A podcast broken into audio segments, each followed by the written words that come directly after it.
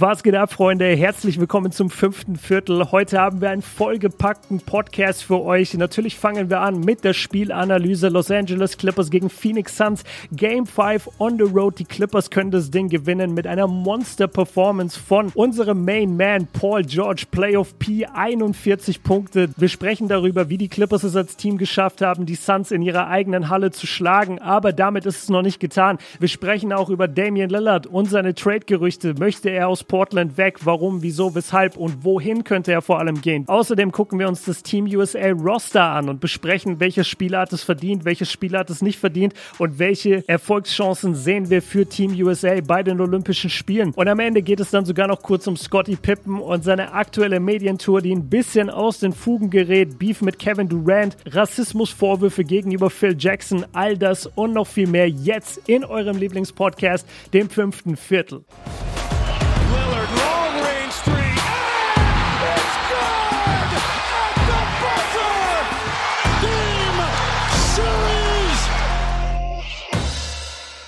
Was geht ab, liebe Basketballfreunde? Einen, Einen wunderschönen, wunderschönen guten, guten Morgen, Basketball Deutschland, Deutschland Österreich, Schweiz, Schweiz und alle anderen, die gerade zuhören.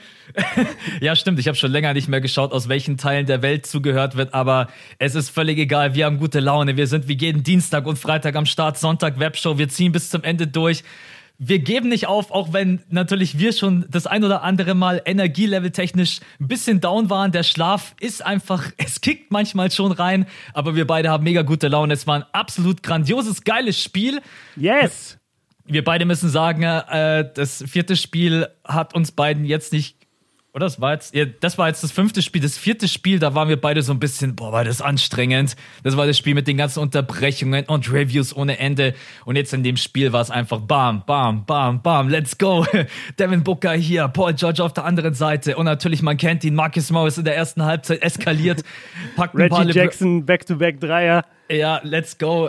Es war echt, ja, muss man sagen, hat, also war ein Spiel, was extrem viel Spaß gemacht und darum geht's heute natürlich auch. Wir werden am Ende sicherlich ganz kurz, ohne dass wir beide uns jetzt abgesprochen haben, will ich ganz kurz über Trey Young sprechen, der jetzt auch gerade eben fraglich ist fürs nächste Spiel. Diese ja, diese Situation mit dem Referee habt ihr wahrscheinlich alle gesehen. Also absolut, ist einfach so dämlich. Äh, will ich einmal ganz kurz drüber quatschen. Aber jetzt erstmal dieses Spiel. Was waren deine Erwartungen, als du also zu dem Spiel? Hast du gedacht, die Clippers sind energietechnisch am Ende, du spielst auswärts. Also ich spiele im Endeffekt gerade meine Gedanken wieder, die ich hatte. Ich mhm. habe eigentlich gedacht, du bist einfach, du spielst auswärts, du bist ein bisschen am Ende. Marcus Morris angeschlagen, Paul George hat die mit Abstand meisten Playoff-Minuten abgerissen. Dann kommt die gegnerische Crowd dazu. Ähm, ich habe nicht so wirklich an die Clippers geglaubt, aber das macht auch gar nichts, weil wenn jemand an sich glaubt, dann sind es die Clippers in diesen Playoffs. Also das sind solche Mentalitätsmonster. Großen Respekt dafür, das ist schon verrückt. Ja, also auf die Frage, ob ich dran geglaubt habe, ich habe nicht mehr dran geglaubt, obwohl die Clippers mein Favorit sind im Westen und obwohl ich sie supporte seit Game 2 oder Game 3 der ersten Runde gegen Dallas. Da waren sie mein Underdog-Team und ich habe sie extrem gefeiert für ihren Kampfgeist und wie sie immer wieder zurückkamen von diesen 0-2 ähm, Rückschlägen. Und jetzt Du hast eigentlich den wichtigsten Mann angesprochen. Der Grund, warum ich nicht mehr an die Clippers geglaubt hatte, war Marcus Morris. Weil Marcus Morris war seit Spiel 5 der Utah-Serie nicht mehr er selbst. Der Typ war verletzt. Ich weiß gar nicht mehr genau, was er hat oder hatte. Ähm, und seitdem, er hatte in der Utah-Serie immer wieder gute Spiele, 24 Punkte, 25 Punkte und dann in Game 6 7 Punkte. In Game 1 gegen Phoenix 6 Punkte. In Game 2 7 Punkte. In Game Free acht Punkte und in Spiel vier vier Punkte. Ja, er ist überhaupt nicht mehr, also er hat nicht mehr zweistellig gescored in der ganzen Serie. Ja, ja er hat katastrophal gescored und du hast ja gemerkt in, der, in, den, in dem ersten Playoff-Run oder in den ersten Serien, dass du ihn aber brauchst, genauso wie die Reggie Jackson auf einem hohen Niveau brauchst. Und gerade wo Kawhi Leonard fehlt, musst du halt unbedingt Scoring kompensieren. Und mhm. wenn einer deiner besten Scorer nicht scoren kann, dann hast du natürlich ein Riesenproblem. Dazu kam, dass Paul George weit, weit, mit weitem Abstand die meisten Playoff-Minuten bisher gespielt hat. Ich habe eine Statistik gesehen, er hat irgendwie drei Spiele im Schnitt mehr gemacht als alle anderen bisher, die Playoff-Minuten gespielt haben dieses Jahr. Er ist komplett am Limit gewesen, auch in Spiel 4. Und ich habe in Spiel 4 von den Clippers einfach so oft die Führung quasi nicht, oder wie war das? Es war dieser 0-12-Stat, ne? Sie hatten zwölfmal die Ja, Chance, genau, entweder richtig. auszugleichen oder in Führung zu gehen und Ja. zwölfmal haben sie den Schuss verballert. Genau, das war's. Und das war für mich so ein krasser Indikator von, okay, die haben es einfach nicht. Und die Suns, wie du auch gesagt hast, zu Hause bockstark. Chris Paul in seinem dritten Spiel jetzt oder ja doch in seinem dritten Spiel jetzt nach der Covid-Erkrankung. Devin Booker wahrscheinlich noch ein bisschen mehr comfortable mit seiner Nase. Und ich war mir einfach sicher, zu Hause kannst du Phoenix nicht schlagen und vor allem nicht, wenn du so geschwächt bist wie die Clippers. Aber dann ist genau das Gegenteil passiert. Wir haben die Ja. Monster-Performance bekommen von Marcus Morris. Wir haben eine noch krassere Performance bekommen von Paul George. Und immer dann, wenn Paul George mal einen kleinen äh, Breather gebraucht hat, also eine kleine Auszeit, wer war dann da? Unser Main Man, Mr. Ich krieg in der Offseason einen Max-Contract, Reggie Jackson. Der Typ hat abgeliefert ohne Ende, hatte Back-to-Back-Dreier bei wichtigen Possessions, hat damit die Führung ausgebaut und hatte für mich das Play des Spiels und dann lasse ich dich reden. Ich weiß, ich rede hier schon ziemlich viel, aber es gab eine Aktion und die haben wir uns beide auch vor dem Podcast nochmal kurz angeguckt. Fünf Minuten zu spielen, ähm, die, die Suns verwerfen, Reggie Jackson bekommt den Rebound, rennt nach vorne, es ist ein Fast Break, es ist wenig hinten, also ich glaube, es ist überhaupt niemand hinten. Devin Booker ist der letzte Mann, der, der eigentlich Reggie Jackson faulen müsste. Und Devin Booker fault ihn aber nicht. Reggie geht mit einem kleinen Move von ihm vorbei, Booker vercheckt ihn zu faulen. Reggie Jackson geht nach vorne und dankt das Ding über irgendeinen Suns-Spieler. Und da war für mich das Momentum aus der Halle komplett raus, weil wenn dein bester Spieler oder zweitbester Spieler auf dem Feld vercheckt, das Foul zu begehen und auf der anderen Seite kriegen die Clippers so ein Momentum-Play von Reggie Jackson, dann saugst du damit einfach das ganze Momentum aus der Halle. Und deswegen muss man Reggie Jackson hervorheben, man muss Paul George hervorheben, Morris hervorheben und Tai Lu, weil der hat sehr, sehr gut gecoacht, aber dazu kommen wir gleich. Jetzt erstmal äh, deine Eindrücke vom Spiel. Ja, äh, was mir gerade eben noch eingefallen ist, und das ist ja eigentlich einer der wichtigsten Punkte, äh, Subats war raus, also verletzt. Das sollten wir vielleicht am Anfang einmal ganz kurz erwähnen. Tyron Lue hat sich dann dazu entschlossen, klein zu starten mit Terrence Mann. Ich, das hat übrigens auch noch dazu beigetragen, dass ich mir gedacht habe, ah, weil ich finde, Subats hat echt eine ganz gute Serie gespielt bisher. Äh, im Super Durchschnitt. zwar super in Game 4, weißt du Ja. noch? Der hat 40 Ja. Minuten gespielt, hat herausragend verteidigt. Das ist übrigens das erste Spiel seit zwei Jahren, was er verpasst. Also jemand, der überhaupt nicht verletzungsanfällig ist. Man hat mit Terrence Mann gestartet, 26 Minuten gespielt, ist dann aber zwischenzeitlich doch einfach auch groß geworden mit Batum und der Marcus Cousins, über den wir auch gleich noch reden müssen. Der Marcus Cousins hat in 11 Minuten 15 Punkte abgerissen, ist offensiv. Äh, manchmal sieht alles so schwerfällig aus. Er macht aber seine Punkte. Hinten ist er halt absolut angreifbar. Aber zurück zu deinem Punkt, ne? Die Clippers haben einfach ein Riesentalent, diese Momentum-Plays auf ihre Seite zu ziehen. Egal ob das ein, und besonders Reggie Jackson ist jemand, der wirklich dafür prädestiniert ist. Denn Das waren auch diese Back-to-Back-Dreier, die du angesprochen hast. Das waren einfach Dreier, die dich immer wieder in der zweistelligen Führung gehalten haben. Und die waren einfach so enorm wichtig. Und die Crowd natürlich auch die die ganze Zeit äh, schreit Beat LA, Beat LA. Äh, das ist halt einfach und diese Silencer in den Playoffs, die darf man nicht unterschätzen, weil du musst der Crowd ein bisschen die Energie wegnehmen, weil die Suns Crowd ist einfach, muss man sagen, äh, deutlich aktiver, aggressiver als die der Clippers, aber das konnten sie extrem gut. Auch Paul George ja, diese, diese Würfe feiern wir gar nicht so. Aber wenn PG dann aus der Mitteldistanz einfach seine Würfe auch reinken halt, so, das ist, das sind wichtige Buckets. Wir feiern immer alle bloß die Dreier, aber diese Würfe, genauso wie Marcus Morris Senior äh, in der ersten Halbzeit, ich weiß nicht, ob ich Marcus Morris Senior schon so mal so stark im Post gesehen habe, hat Devin Booker da ein paar Mal aufgepostet, hat ihn echt auseinandergenommen, muss man sagen. Hat der nicht irgendwie 8 von 8 gestartet oder so, Marcus Morris? Der, Ich- der hat wahnsinnig gut, oder 5 von 5 zumindest, also der hat wahnsinnig gut geworfen. Ja, also man muss auch sagen, ähm, Basketball Reference hat leider die Statistiken aus der ersten Halbzeit für uns noch nicht parat. Aber was ich auf jeden Fall weiß, dass die Clippers in der ersten Halbzeit sehr, sehr stark in der Paint gescored haben. Das liegt unter anderem daran, dass man ähm, viele Ballverluste der Suns erzwungen hat, konnte dadurch auch schnell spielen. Man ist sowieso extrem gut reingestartet. Das habe ich mir sogar aufgeschrieben, denn man hatte am Anfang, genau nach fünf Minuten stand es 18 zu 5 für die Ja. Clippers. Also man ist da super reingestartet, weil man auch einfach Variation mit drin hatte. Reggie Jackson mit einem kleinen Layup, ähm, Marcus Morris Senior zweimal aus dem Post, äh, ein Dreier von Paul George, da war alles mit dabei. Und ich glaube, das war auch für die Clippers wichtig, dass man direkt von der ersten Minute offensiv gut reinstartet. Äh, weil dann haben die überhaupt die Führung? Ja, doch, sie haben die Führung mal abgegeben. Äh, irgendwann im dritten Viertel. Ja, ja, ja. Aber es hat auf jeden Fall lange gedauert.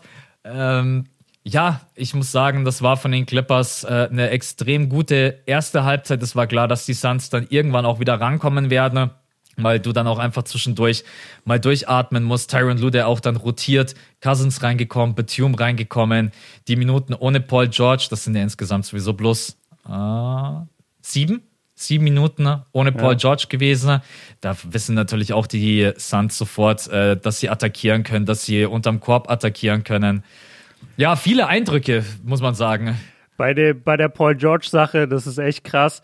Es ist nicht mal, dass Paul George, finde ich, so den riesen Unterschied aktuell macht in der Defense, aber es ist einfach bezeichnend, wenn Paul George halt so ein krasses drittes Viertel hat und da 20 Punkte scored und dann geht er Anfang des vierten Viertels natürlich auf die Bank, weil er, glaube ich, das dritte Viertel komplett durchgespielt hat und dann geht er auf die Bank und zack kommt ein Suns Run.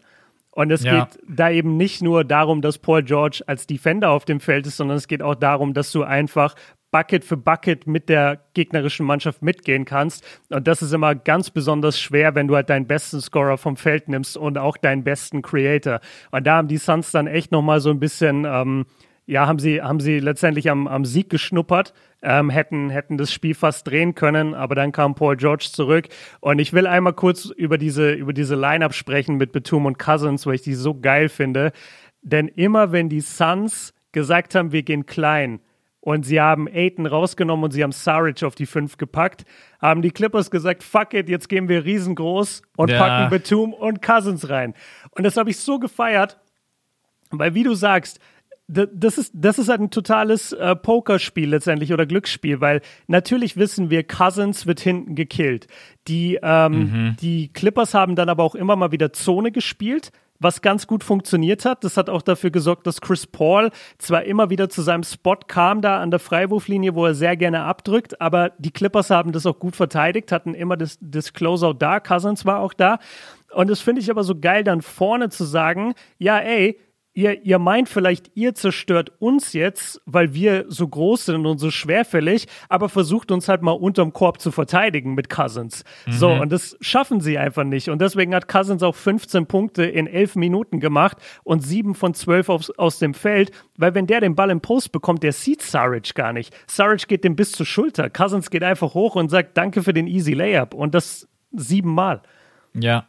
Das finde ich naja. ein sehr geiles, sehr geiles und sehr starkes unmutiges Adjustment irgendwo von Tai Lu und man muss ihn wirklich loben. Also ich finde, er macht bisher einen herausragenden Job in diesen Playoffs, immer wieder seine Mannschaft neu zu fokussieren, immer wieder den Rückständen in der Serie hinterherzulaufen und immer wieder die Starting Lineups zu ändern. Du hast es jetzt gesagt, Subats ist raus. Er sagt nicht, ja okay, dann kommt halt Betum rein oder dann kommt Cousins rein. Nein, er lässt einfach Terrence Mann starten, packt Morris auf die 5 und sagt, wir gehen erstmal super klein und gucken, ob das funktioniert. Und um ehrlich zu sein, ich muss jetzt mal die Stats checken von Aiton. Genau, ja. wollte ich sagen. Aiton hatte 10 Punkte, 11 Rebounds. Die 11 Rebounds geschenkt, das wissen wir, das kriegt er. Aber diese 10 Punkte, die hat er deswegen, weil Marcus Morris ihn richtig gut verteidigt hat in der Zone sicherlich auch mit einigen Fouls dabei, aber dieser, dieser Small Ball von den Clippers ist total aufgegangen, dass sie gesagt haben, ey, soll halt dieser Grünschnabel da, der Typ in seinen ersten Playoffs, soll halt 20 machen gegen Marcus Morris in einem, in einem Elimination Game. Gucken wir mal, ob er das schafft. Er hat es nicht geschafft, ist auch kein Vorwurf, aber auch hier wieder Top Adjustment beziehungsweise einfach auf die richtige Karte gesetzt von Tai Lu. Bei Aiden muss ich sagen, ich hatte heute Nacht das Gefühl, dass die Suns ein bisschen um ihn offensiv herumspielen, anstatt Danke. dass sie ihn suchen. Ja, ging mir auch so. Das war schon in Spiel 4 im vierten Viertel so. Da haben ja. wir uns schon darüber aufgeregt, dass jemand, der so gut scored, nicht einen Touch bekommt. Und in dem Spiel war das das ganze Game über. Ich habe mich auch gefragt, könnt ihr mal ein Play für den laufen? Also ja. muss der Junge wirklich je, jeden Bucket aus einem Offensiv-Rebound machen? Ja. Also ich glaube, dass das ein Fehler ist, Aiden nicht mehr in die Offense zu integrieren, weil Aiton meistens einfach seine Punkte, und das macht er ja auch so, das macht ihn in diesen Playoffs so überragend, dass er die einfach effizient macht. Diese Tip-Ins, diese äh, Korbliga, die relativ nah am Korb sind. Und man läuft ja auch mit ihm auch so gut wie überhaupt kein Pick and Roll. Man gibt ihm auch keine Touches. Leute, vergessen mhm. wir nicht, dass Aiton auch einer von diesen Big Men ist. Und das haben wir auch, äh, ich habe damals sogar, glaube ich, eine Draft-Analyse zu ihm gemacht, wo ich gesagt habe, der Typ kann auch richtig gut werfen. Das vergisst man auch so. Das sieht man in diesen Playoffs überhaupt nicht, dass er mal aus der Mitteldistanz das Face-Up sucht, weil er kriegt den Ball einfach gar nicht. Es läuft alles über Chris Paul, es läuft alles über Booker was auch in Ordnung ist, weil die beiden einfach am meisten Scoring mitbringen. Aber den Big Man dann so außen vor zu lassen, da tut man sich halt selber keinen Gefallen, besonders wenn er 37 Minuten auf dem Feld steht. Und hinten, das hast du richtig gesagt, die Clippers haben das halt richtig ausgenutzt. Wenn man klein wurde, dann hat Aiton halt keinen Cousins oder äh, Betum. Betum oder Subats gegen sich stehen. Ja, genau. Und dann tut sich Aiton halt verdammt äh, schwer, wenn die Clippers so klein spielen, weil die Clippers dann auch einfach den Ball extrem gut laufen lassen. Und das gefällt mir bei den Clippers sowieso generell gut. Man lässt den Ball gut laufen. Ähm, ich finde, man könnte hier und da ein Closeout aber das ist in der heutigen NBA sowieso verrückt. Closeouts werden viel zu wenig mit dem Drive eigentlich bestraft. Also ein Counter-Move kann ja sein, wenn ein Closeout viel zu hart kommt, dass du dann einfach sagst, jetzt penetriere ich. Und heutzutage wird einfach trotzdem immer der Dreier genommen. Und wenn die Clippers das dann gut machen, zum Beispiel zum Beispiel Terrence Mann ist jemand, der hat jetzt zwar heute Nacht nicht gut gespielt, aber der macht es hier und da ganz gut. Wenn das Closeout kommt, dann einfach zu sagen, bam, ich bin schnell genug. Äh, das ist vielleicht noch so ein kleiner Kritikpunkt. Aber Aiden war heute Nacht wirklich ein Non-Factor. Ich will ihm aber nicht die ganze Schuld alleine geben, weil ich finde, die Suns haben ihn einfach offensiv schon fast ignoriert. Mhm. Das ist einfach äh, schlecht, muss man sagen. Ja, ich wundere mich auch. Also zum einen finde ich, dass das anders lief in den ersten Playoff-Spielen, selbst in dieser Serie, da habe ich das Gefühl, es wurde viel öfter der Ball auf Aiden gepasst. Ich bin auch nicht wirklich zufrieden oder, oder happy damit, was ich aktuell von Chris Paul sehe, aber lass uns noch kurz bei den Clippers bleiben, weil wir haben es jetzt hier und da natürlich schon angerissen, aber ich finde, wir müssen es echt nochmal betonen. Paul George 41 Minuten gespielt, 41 Punkte gemacht, 13 Rebounds, 6 Assists, 3 Steals. Der Typ hat 15 von 20 aus dem Feld geschossen. 15 von 20. Das ist schon eine Top-Quote. Und er hat in der zweiten Halbzeit 12 von 15. Der hat in der zweiten Halbzeit drei Würfe daneben gesetzt. Er hat quasi den Kawhi Leonard gemacht. genau, genau, ganz genau. Und abgesehen davon, Bucket, Bucket, Bucket. Im, Im, dritten Viertel, sorry, hat er 20 Punkte alleine gemacht, hatte einen Move, wo er den großen Chris Paul einmal komplett ins Aus gecrossed hat, den Ball zurückgezogen hat, Splash, Dreier. Äh, ich weiß gar nicht, wie viel Dreier er in diesem Viertel dann eingenetzt hat. Genau drei von sechs insgesamt übers Spiel. Ich weiß nicht, ob die alle im dritten Viertel waren. Und ich glaube, sie waren alle in der zweiten Halbzeit. Ja, sie waren alle in der zweiten Halbzeit. Das kann ich dir sagen. Kann, kann gut sein, ja, weil ich finde, drei klingt fast ein bisschen wenig bei dem Shooting, was er hatte. Und das Krasse an Paul George ist, dass er in dieser Rolle so gut aufgeht jetzt. Wir haben immer wieder davon gesprochen, er ist ein 1B-Superstar. Er ist jemand, der nicht immer da ist. Er ist jemand, der den großen Kawhi Leonard braucht. Er ist jemand, der Mello und Westbrook an seiner Seite braucht.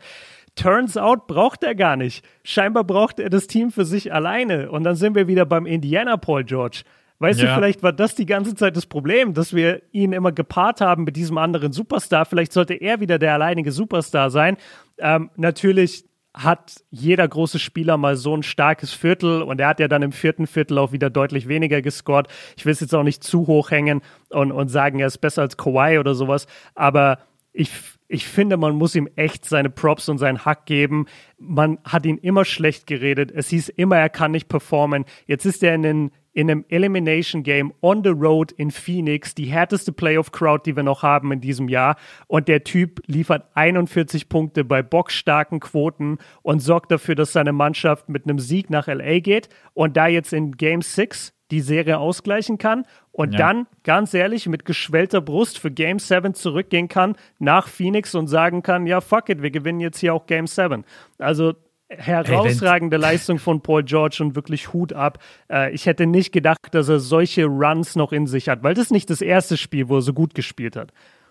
Ich muss einmal ganz, ich muss gerade an diese ganze äh, Pacers-Zeit von Paul George denken mit Lance Stevenson, Roy Hibbert und Co. Das war ja, schon Mann. auch ein Haufen und dann immer gegen, gegen die Heat mit LeBron James, wo man dann ordentlich auf den Sack gekriegt hat. Aber die Version von Paul George, die wird, glaube ich, auf alle Ewigkeit meine Lieblingsversion bleiben, weil da war er einfach der Überathlet. Ist es also, nicht diese Zeit, wo du zum Basketball kamst, so 2013? Genau, genau, ja, genau das, da bin solche, ich. Das, solche Momente prägen sich dann auch richtig krass ein. Ja. Die, die kann dann auch keiner mehr wegnehmen, ja, fühle ich. Ja, Paul George, überragend. Ich, ich freue mich für ihn, vor allem, ich freue mich für ihn, weil er zeigt, wie, wie variabel er auch aufgestellt ist. Drei von sechs from Downtown und 15 von 20 aus dem Feld. Da waren einfach so viele gute Moves dabei, so viele gute Würfe aus der Mitteldistanz und PG hat all, alle Lügen gestraft. Also Pandem Pandemic P, Playoff P können wir, glaube ich, alle jetzt äh, ganz, ganz in die unterste Schublade packen. Denn 41 Punkte in so einem Spiel, das ist schon überragend. Auch darf man nicht vergessen, 8 von 8 von der Freiwurflinie, hatte da ja ein bisschen mhm. Probleme. Mm, ja. äh, hat da auf jeden Fall wieder seinen Rhythmus gefunden. Und in solchen Partien, in denen es auch einfach um eine Elimination geht und die auch eng sind, 116 zu 102, liest sich jetzt für jemanden, der das Spiel nicht gesehen hat, erstmal so, ja, das war ja eindeutig. Aber das hat sich erst so am Ende so ergeben. Also es war schon immer ein extrem enges Spiel und ein Phoenix Suns Run hätte das auch komplett in eine andere Richtung kippen können. Aber da sind wir wieder mhm. bei dem Punkt. Paul George hat geantwortet, Reggie Jackson hat geantwortet. Also es war immer auch im richtigen Moment. Und das gehört in so einem Spiel natürlich auch dazu, dass du deine Buckets triffst. Äh, und die Suns haben ja wirklich alles probiert. Also sie haben wirklich alles probiert, um sie irgendwie aus dem Rhythmus zu kriegen. Es gab auch das eklige Foul von Jay Crowder, ich habe das schon mal gesagt, ich weiß gar nicht, wer war das? Ähm, hat Jay Crowder das nicht schon mal gemacht? Nee, das war PJ Tucker. Ich glaube, PJ Tucker hat, glaube ich, Harden auch mal so ins Auge gelangt. Und Jay Crowder hat dieses Mal ähm, wollte den Wurf contesten von Paul George und ist dann mit voller Absicht durchgegangen und hat dann PG einen Cut am Augenlid verpasst und hat dann dafür auch einen Flagrant Run gekriegt. Ich hasse diese Fouls weil es einfach nur mit purer Absicht ist, einem anderen einfach mit dem Finger ins Auge zu langen. Das ist so richtig, weil du weißt ganz genau, was du damit machst. Ein mhm. Basketballspieler, der nicht gescheit sieht, ist ein schlechter Basketballspieler. Also das und, du, und du kannst halt wirklich auch die Bewegung abbremsen. Also ja. wenn du auf dem Feld bist und du contestest einen Wurf, du weißt genau, wann ist sozusagen der Ball weg, wann ist deine Hand über dem Gesicht und jeder, der das schon mal gemacht hat, weiß, er kann dann die Hand wegziehen oder er kann zumindest die Hand dann irgendwie ganz flach machen oder irgendwie am Gesicht noch vorbeilenken. Kannst du mir nicht erzählen, dass jemand das nicht ähm, weiß, beziehungsweise da ohne. Ja, ist einfach Absicht. Ohne, ja, ist halt hart, das jetzt so zu sagen, aber an sich, ich, ich bin schon bei dir. Also es, es hat auch seinen Grund, dass er ein Flagrant dafür bekommen hat. Ähm, Ah, jetzt wollte ich, ah ja, genau, ich, ich wollte kurz einen, einen Joke wiederholen, den ich neulich in einem Podcast gehört habe, weil du jetzt so gesagt hast, Pandemic P ist vorbei, Playoff P, der echte ist wieder da. Und ja. äh, jemand meinte dann, also ich habe neulich einen Podcast gehört, ich weiß nicht mehr wo, und da meinte der eine Host so, ja, ähm, soll, sollten wir uns mittlerweile nicht bei Paul George alle entschuldigen? Und dann hat der, und dann hat der andere Typ gesagt, naja, ich entschuldige mich dann, wenn Paul George sich für letztes Jahr Game 7 gegen Denver entschuldigt. weil, man muss, weil man muss sagen, letztes Jahr gegen Denver und, und da ist Kawhi Leonard genauso in der Verantwortung, aber wir reden jetzt über Paul George. Das letztes Jahr in Game 7 gegen Denver 38 Minuten gespielt, 10 Punkte gemacht, 4 von 16 aus dem Feld, 2 von 11 von der Dreierlinie. Und da packt er sogar nochmal die Statistiken aus, der ja, Björn. und, und, einen Freiwurf verworfen. Also das sind 25 Prozent aus dem Feld, 18 Prozent von der Dreierlinie, 10 Punkte in einem Game 7. Das ist halt unterste unterste Performance. Aber wie ich gesagt habe, Kawhi Leonard auch nicht viel besser. 14 Punkte gemacht und ebenfalls katastrophale Quoten. Und ich fand, ich fand den Spruch einfach geil. Wenn, wenn wir uns bei Paul George entschuldigen, dann muss er sich für Game 7 entschuldigen. Ähm, aber das ist jetzt alles vergessen. Und Pandemic P gibt es nicht mehr. Es gibt nur noch Playoff P. Und ich bin äh, ja wahnsinnig beeindruckt von ihm. Lass uns mal kurz zu den, zu den Suns kommen. Mhm. Mm. Ich ich, ich würde gerne mit, mit, der, mit einer Aktion anfangen, äh, die sicherlich viele gesehen haben und ich will mal deine Meinung dazu hören. Ich habe dich davor nicht gefragt. Die, das, das Flagrant Fall von Patrick Beverly. Mhm. Ja, Chris ja. Paul macht einen, äh, was macht Chris Paul eigentlich? Er geht um den Pick und geht dann sofort in den Dreier rein, ne? Genau, und, und dann will sich Beverly über den Pick drüber kämpfen und erwischt ihn unten am Fuß und zieht ihn quasi die Beine weg.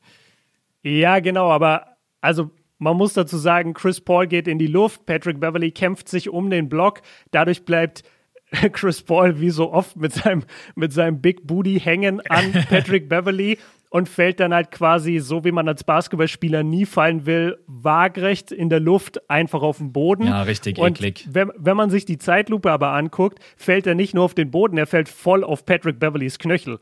Also mhm. da hat Beverly unfassbares Glück, dass ihm da nichts passiert ist von der Verletzung. Und danach sehen wir Beverly Und, und Chris Paul windet sich dann natürlich am Boden und, und hat halt Schmerzen. Und danach siehst du Patrick Beverly, wie er rumspringt und quasi die Bewegung von Chris Paul nachäfft, äh, wie er das so oft macht, auch bei Kevin Durant vor ein paar Jahren.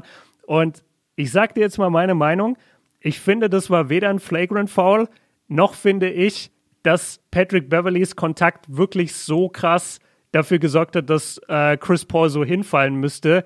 Ich glaube, das war Kalkül von Chris Paul, weil er ist einer der Besten im Fouls ziehen und ich glaube, dass er das mit Absicht gemacht hat und auch extra hart diesen Kontakt verkauft hat, damit es das Flagrant One Foul gibt. Ähm, und das war die Aktion und es waren noch ein paar andere Aktionen, wo Chris Paul Fouls geschunden hat oder versucht zu schinden, wo ich in dem Spiel echt so ein bisschen die Liebe für ihn verloren habe, zumindest jetzt für das Spiel, weil mir das so auf den Sack geht und es war wirklich extrem ja, äh, James Harden mäßig. Und ich, aber sag gerne, wenn du es anders gesehen hast. Wenn du jetzt sagst, nee, ich habe es gesehen und dachte, es war ein Dirty Play von Patrick Beverly, dann sag's. Aber ich, ja. ich habe es nicht so wahrgenommen. Also ich, ich stimme dir bei einer Sache zu und bei einer nicht. Für mhm. mich war es auch kein Flagrant Run. Weil mhm. ich habe mir da noch ein paar Mal auch das Play angeguckt und ich finde, dass Patrick Beverly, als er sich um den Block herumkämpft, gar keine Blickrichtung zu wirklich Chris Paul hat, um dann irgendwie da auch noch, vor allen Dingen, er hat so eine komische Körperstellung, er kann eigentlich nicht anders als Chris Paul dann da zu touchen. Mhm. Da muss man einfach sagen, dann darf er sich gar nicht um den Pick herumkämpfen, aber das ist ja Blödsinn. Er versucht einfach oben drüber zu gehen und erwischt dann Chris Paul. Aber ich glaube, dass Chris Paul in der Situation, also da stimme ich dir zu, ich glaube auch, es war kein Flagrant Run. Ja. Äh, das hätte man auch, glaube ich, als Common Foul pfeifen können, als Wurffoul und alles wäre gut gewesen. Und auf der anderen Seite glaube ich aber schon, da muss ich Chris Paul ein bisschen verteidigen. Wenn du in der Luft bist und Beverly erwischt dich dann in der Luft wirklich unten an deinen Füßen und er zieht dir halt die Füße schon so ein bisschen weg, dann in der, in der Luft bist du halt dann auch einfach am Arsch. Also, weil wenn dir dann mhm. jemand so auch deine Balance wegnimmt in der Luft, äh, ich glaube nicht, ich, ich weiß es nicht, aber ich glaube, dass Chris Paul auch nicht Bock hat, so hinzufallen. Weil das tut so sauber wie Jeder, der von mhm. euch das schon mal hatte, wirklich auf den Rücken zu fallen, ey, das ist, ey, da kann man froh sein, wenn nichts passiert. Und selbst wenn nichts passiert, denkst du dir danach so, Alter, auf den Schmerz hätte ich auf jeden Fall in meinem Leben verzichten können. Also ich glaube ja. auch, ähm, es war kein Flagrant One. Äh, Beverly danach mit seiner Jump-Aktion ist wieder typisch er. So ist es halt yeah. einfach Patrick Beverly. Und auf der anderen Seite, ich, ich, also ich bin, ich weiß natürlich auch, dass Chris Paul jemand ist, der, der immer so als äh, versucht als Saubermann rüberzukommen, aber der richtig dirty der sein ist kann. So dirty, ey, das ja. gibt's nicht. Ja, der weiß ganz genau, in welchen Situationen er Leuten noch einen Foul anhängen kann, aber da würde ich ihn jetzt beschützen und würde sagen, äh, da war keine Absicht okay. dabei, dass er so scheiße fällt. Okay, also ich habe es mir jetzt auch, während du ähm, drüber geredet hast, habe ich es mir jetzt auch noch ein paar Mal in der Zeitlupe angeguckt. Ich bin mir immer noch unschlüssig. Es, es gibt einen Moment, wo ich das Gefühl habe, Chris Paul reißt mit Absicht dann auch noch das andere Bein hoch. Also so, so wie Patrick Beverly den Kontakt macht, habe ich das Gefühl, dass CP3 einfach mit dem anderen Bein, mit seinem linken Bein den Fall hätte abbremsen können und plötzlich geht dann sein linkes Bein auch komplett in die Luft und dadurch liegt er dann halt waagerecht in der Luft. Vielleicht ist da Kontakt noch, der das Bein nach oben drückt, vielleicht nicht. Aber ja. ich glaube, dass CP3, wie wir gesagt haben, einfach genau weiß, was er tut auf dem Feld. Er hat sicherlich keinen Bock auf diesen Schmerz, natürlich nicht. Aber man muss auch sagen, und ich, ich gucke mir das echt an und habe die ganze Zeit Angst, der landet volle Kanne auf dem Knöchel von Beverly. Und das könnte genauso ätzend die Verletzung jetzt sein wie von Trey Young, über die wir gleich noch reden. Aber okay, das war ja nur sozusagen der, der Einstieg. Ich sehe es so, du siehst es ein bisschen anders. Ich, ich verstehe jeden, der es ein bisschen anders sieht. Aber die Historie von Chris Paul lässt einfach manchmal darauf schließen, dass er auch gerne mal halt einen Kontakt äh, überverkauft. Ähm, insgesamt zu den Suns. Wir haben schon drüber geredet, dass sie zu wenig Touches für Aiton hatten.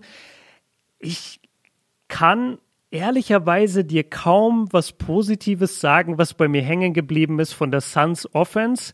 Außer dass Chris Paul immer wieder an seinen Spot gekommen ist, den er gerne mag, nämlich so die Freiwurflinie oder halt insgesamt Midrange Area und da immer wieder auch sein Wurf losgeworden ist. Und mir ist aufgefallen, dass Cam Johnson von der Bank ein saustarkes Spiel hatte. Ich habe nicht mitbekommen, dass Devin Booker 31 Punkte gemacht hat äh, hat. Und ich habe nicht mitbekommen, dass der Rest der Starting Five eigentlich relativ wack war. Kannst du mich ein bisschen abholen, was die Suns Offense angeht? Weil ich, ich weiß es einfach, ich, ich schwör's dir, ich weiß es einfach nicht. Ich war so fixiert auf die Clippers und auf Paul George und Vielleicht war es auch die Zonenverteidigung der Clippers, die die Offense von den Suns so hässlich gemacht hat. Aber bei mir ist nichts hängen geblieben, außer ja gut, Chris Paul hat oft den Ball, geht um einen Pick und nimmt dann einen Jumper von der Freiwurflinie. Das, das ist meine Perspektive gerade auf die Suns Offense. Das ist mir in den Playoffs schon ein paar Mal passiert, dass ich ein Spiel mir angesehen habe und habe mir dann gedacht, warum kann ich die Offense gerade nicht so wirklich greifen? Und ich habe für mich selber gelernt, meistens ist es dann wahrscheinlich, dass es einfach viel, viel Stückarbeit war. Also es war einfach kein, kein Konzept, wo man erkennen konnte, weil wir beide erinnern uns ja daran, wenn jetzt jemand dreimal hintereinander ein Pick and Roll läuft und das funktioniert super gut. Oder wenn man einen Jay Crowder ein paar Mal in der Corner super frei spielt. An solche Dinge erinnerst du dich einfach. Wenn du ein Spiel angeguckt hast und denkst dir danach so, also irgendwie kann ich mich nicht so an wirklich was Positives erinnern. Dann liegt es meistens daran, dass man halt einfach nicht so eine wirklich schöne offensive Struktur hatte. Und ich glaube, das war heute bei den Suns auch einfach der Fall. Es war einfach viel Stückarbeit. Devin Booker seine 31 Punkte war auch einfach zum Großteil einfach Einzelaktionen. Er hat vier Dreier getroffen, da hat er mal einen guten Stretch, hat auch den Buzzerbeater zur Halbzeit ja versenkt. Genau, vier von ja. sechs. Ähm, aber ansonsten äh, auch Chris Paul und Devin Booker aus dem Feld waren heute Nacht alles andere als gut. Chris Paul 8 von 19, äh, Devin Booker 9 von 22, äh, weil man auch einfach ja, du hast es angesprochen, die Clippers haben eine echt ganz gute Zonenverteidigung gespielt und dann nimmt man auf jeden Fall den Suns, was sie auch gut können, diesen Drive, die Penetration weg und dann auch diese Pässe raus zu Jay Crowder, Michael Bridges zum Beispiel, weil heute auch gar offensiv ein Non-Factor mhm. hat fünf Würfe genommen und das sieht man dann einfach, dass es bei den Clippers echt ganz gut funktioniert funktioniert hat. Und von der Bank, wie du gesagt hast, gab es eigentlich nur Cameron Johnson, der sowieso immer so unauffällig super spielt, würde ich mal sagen, in Anführungsstrichen. Der, der war entweder in Spiel 4 oder in Spiel 3 auch sehr gut von der Bank. Der hat immer ja. mal wieder diese, diese guten Spiele, ja. Ja, dann Payne ist einfach nicht er selber in den 13 Minuten, ne, in denen er auf dem Feld stand. Das, äh ich habe Payne nicht einmal wahrgenommen, ey. Krass. wo, wo ja. du jetzt seinen Namen gesagt hast, ich hatte richtigen Schock. Ich dachte so, was? Cameron Payne war in dem Spiel? Ich habe überhaupt nicht gemerkt, dass der überhaupt jemals drin war. 13 Minuten, ja, fünf Punkte gemacht. Und ich meine, du musst auch nicht immer nur punkten, um, de, um dem Spiel deinen Stempel aufzudrücken, wie du sagst. Manchmal ist es auch, du gehst dreimal um, de, um den gleichen Block und spielst dreimal den Mann irgendwie frei oder hast dreimal dann ein geiles Finish oder was auch immer. Und dann sagst du auch so, ey, Cameron Payne ist mir im Gedächtnis geblieben. Aber in dem Spiel, ich, ich habe überhaupt, ich hatte gerade richtig so einen Schockmoment. Wow. Ja, du kannst Keine ja auch einfach, du kannst ja Minuten auf dem Feld stehen und kannst einfach auch wenig Touches haben. Mhm. Und das bloß weil jemand 13 Minuten abgerissen hat, äh, muss es auch nicht sein, dass die Person großartig auffällig war. Äh, das war jetzt in Ordnung. Also Cameron Payne hat jetzt auf jeden Fall äh, in den Minuten, in denen er auf dem Feld war, nicht schlecht gespielt.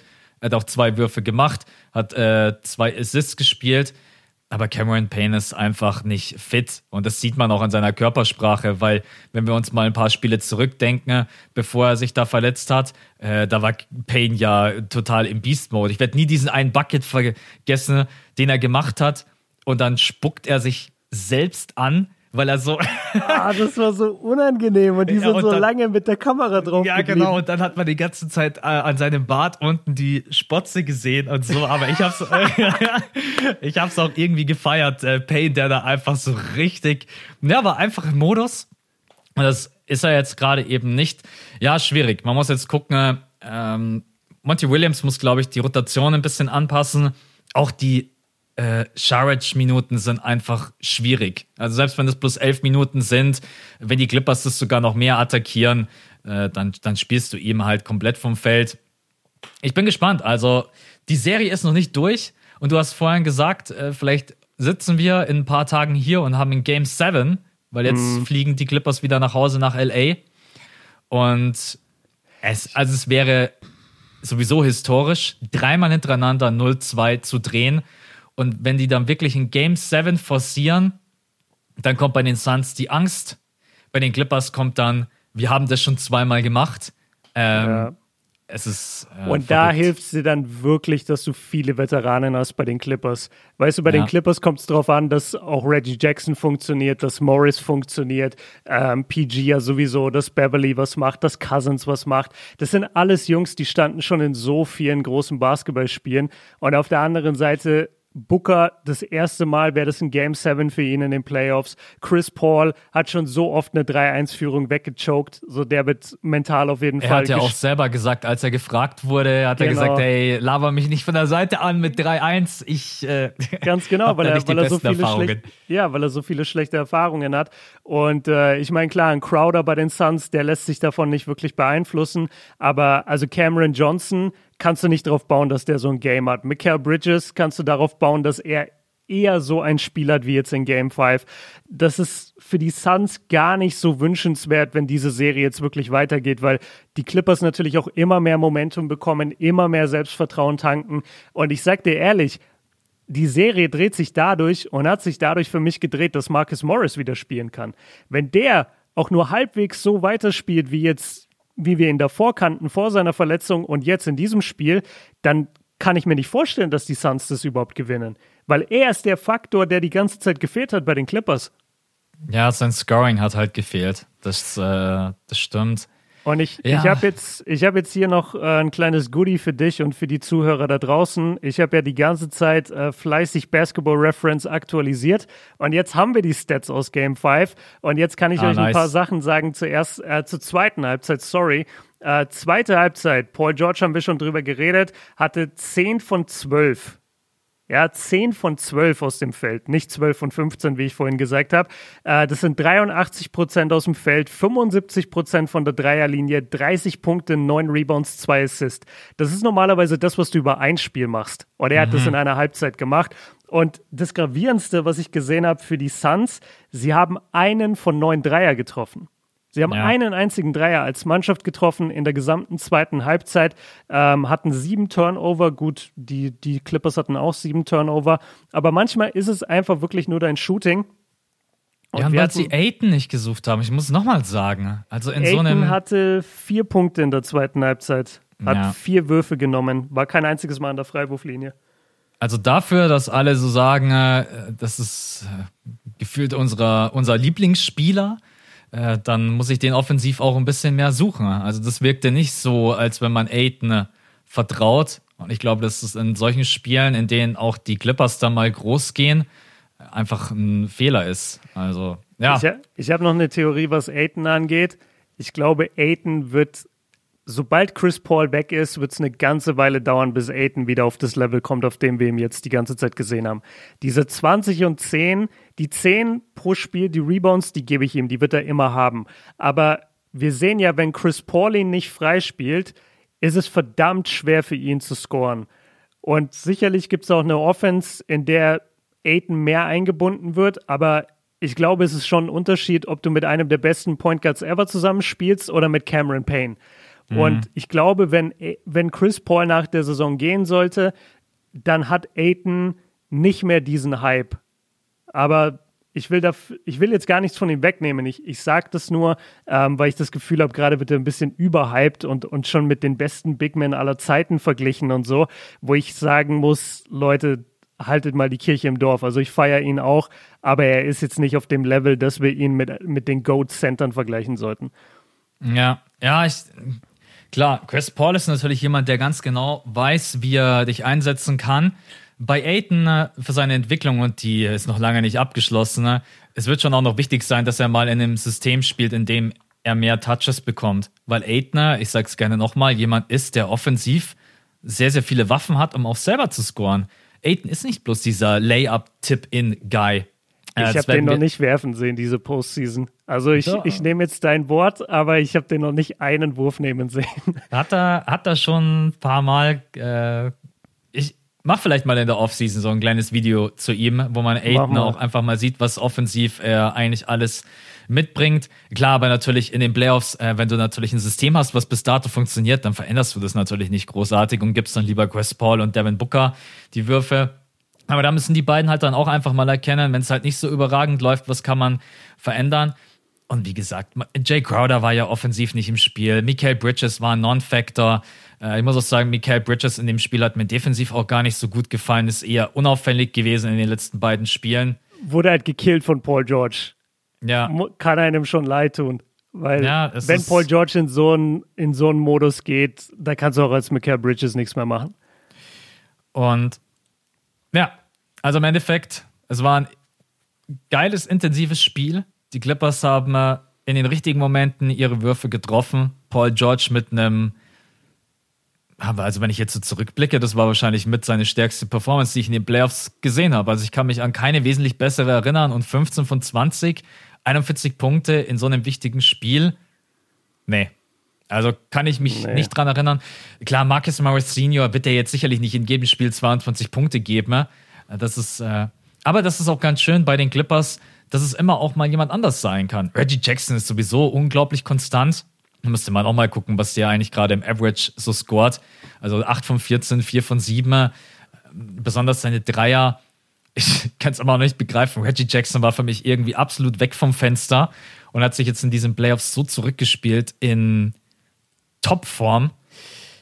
Ja, und dann hast du von der Bank noch Typen wie Batum, Cousins, Batum, der sicherlich auch besser spielen kann, äh, besonders offensiv, als er das heute Nacht gemacht hat. Hast du kurz nachgeschaut, Reggie Jackson, was er im Average hat? Ja, also jetzt in der Phoenix-Serie hat er 22 Punkte im Schnitt und trifft 47 aus dem Feld, 37 von der Dreierlinie. Die 37 von der Dreierlinie kommen aber bei 8,6 Versuchen. Das also ist er schon ist super. High, High, High Volume Shooter. Dazu kommen vier Rebounds, drei Assists. Er ist schon, ne, also er ist eine Scoring-Ergänzung. Er, sollte, er sollte niemals derjenige sein, der das Spiel übernimmt. Aber wie ich zum Beispiel jetzt gesagt habe, in, in dem Game jetzt speziell, Paul George hat die ganze Vorarbeit geleistet, hat 30 Punkte in der zweiten Halbzeit gemacht und trotzdem waren es dann zwei Back-to-Back-Dreier von Reggie Jackson, die das Game halt komplett zugemacht haben. Und dafür ist er dein Mann. Er sollte aber nicht dein Mann sein, wo du dich darauf verlässt, dass du sagst, mach du jetzt mal 30 in der Halbzeit. Das kann er Ja. einfach nicht. Da, dafür ist er dann doch nicht krass genug, aber es ist eine riesen, riesen Entdeckung für die Clippers, dass sie ihn haben. Und sonst würde der Kawhi-Verlust auch viel krasser noch, ähm, ja, Ja. Wie, wie sagt man, Lasten auf den Clippers. Ey, und lass uns mal ganz kurz drüber reden. Haben, haben wir in der Webshow drüber geredet oder wo haben wir das letzte Mal drüber geredet, dass Kawhi äh, nicht bei seiner Mannschaft sitzt? Ich glaube, das war am Freitag. Am Freitag, Am Freitag im Pod. normalen Podcast? Ja, genau, im normalen Pod war das. Okay, da, da habe ich ihn ja so ein bisschen sozusagen in Schutz genommen und gesagt, ja, wahrscheinlich möchte er nicht zeigen, dass er verletzt ist und vor allem nicht die, Schwer die Schwere seiner Verletzung. Ja. Jetzt mittlerweile ist, glaube ich, allen klar, der Typ kommt nicht zurück. Der ist jetzt Ja, nicht mal mit nach Phoenix geflogen. Ich, ich kann mir Nee, nicht vorstellen, nicht. dass er jetzt für die Spiele Der zurückkommt. kommt, der kommt im Game 7 zurück und macht einen auf Son Goku, der immer in der letzten Sekunde kommt. Sind wir wieder bei Son Goku. Ja, sorry, Ja. ich habe gestern mal wieder, ich war im Fitness, hab mir wieder ein paar äh, Dragon Ball Z Clips reingezogen. Deswegen. Nice, nice. Hast du Nee. ein paar magische Bohnen am Start? Äh, Ja, Schick die, die, schick die mal nach L.A. die Also braucht, glaub- glaube ich, PG nach den Playoffs auch die magischen Bohnen, so viele Minuten, wie der abreißt, ey. Ja, ohne Mist, ey. Aber um, um zu dem Thema Kawhi zurückzukommen, also nachdem es jetzt offensichtlich ist, dass der Typ nicht zurückkommen wird und er das sicherlich jetzt auch schon länger weiß, dieser in Anführungszeichen mentale Vorteil, den die Clippers hier vielleicht ausspielen wollen, indem sie sagen, ey, wir verraten nicht, wie schwer Kawhi verletzt ist und wir setzen ihn nicht auf die Bank, weil dann würde man sehen, wie schlimm er verletzt ist. Ich habe das Gefühl, dieser mentale Vorteil ist ein bisschen overrated, oder? Das weil ist doch du auch mittlerweile affig. Du- also sorry, ja, dass eben. ich das sagen muss. Also, ist doch, du kannst mir doch nicht sagen, dass die Suns sich jetzt gerade einscheißen und sagen, oh mein Gott, was machen wir denn jetzt, wenn Kawhi Leonard zurückkommt? Als ob du nicht weißt, wie du gegen Kawhi Leonard verteidigst. Also Ja. du, du, du hast doch eh schon für die Serie gegameplant und die ersten, nee, ich weiß gar nicht, seit, wann ist Kawhi raus? Der hat gar nicht gespielt in der Serie, ne? ja, der hat gar nicht Ja. gespielt. Der war schon in der Jazz-Serie raus. Okay, aber sagen wir jetzt, Kawhi Leonard ist mit auf dem Feld. Was machst du denn dann groß anders? Ja, du hast ja den Gameplan, äh, ganz wie du gesagt hast, auch mit Kawhi Leonard. Jetzt spielst du den Gameplan ohne Kawhi. Also das ändert sich überhaupt nichts und wie du gesagt, er kommt sowieso nicht zurück. Deswegen äh, setz dich unten mit deinem Team auf die Bank. Äh, Emotionen wirst du halt dann trotz allem nicht sehen, aber das ist auch gar kein Problem, weil jeder Mensch ist auch anders, was Emotionen angeht. Aber es wäre schon ganz cool, wenn man einfach dieses, äh, ja. Ich glaube, vielleicht ist es auch sein Wunsch. Ich weiß es nicht. Vielleicht sagt er auch, ich will nicht unten mit dabei sein. Keine Ahnung. Ja, also was wir wirklich mal im Auge behalten sollten, und deswegen bin ich auch so krass dieses Jahr überrascht von den Clippers. Ich habe mittlerweile eigentlich für mich im Kopf abgeschrieben, dass Kawhi Leonard dich alleine zum Titelfavorit macht.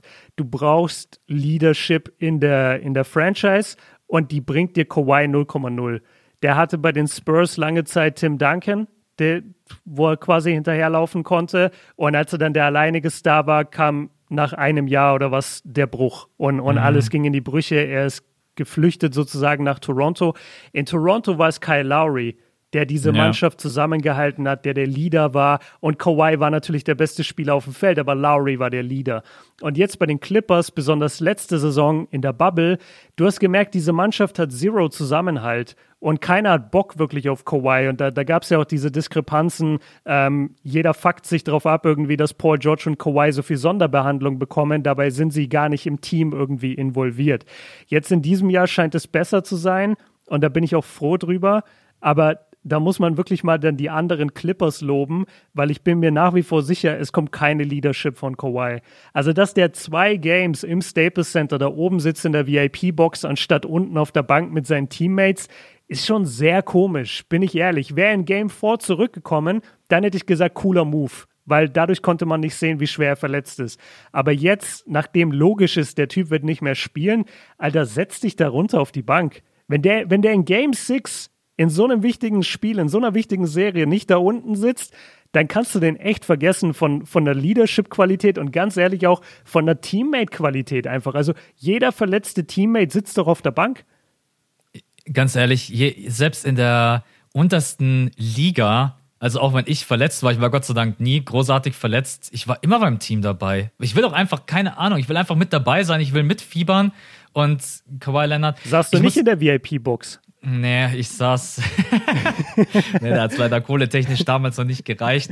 Ja, ich, ich muss auch sagen, er ist ein überragender Spieler, aber äh, der Bruch damals mit den San Antonio Spurs und ich habe diese Spurs geliebt mit Tony Parker, Kawhi Leonard, Tim Duncan, Ginobili. Das war für mich so mit das geilste äh, Team, auch vom Basketball, den sie gespielt haben.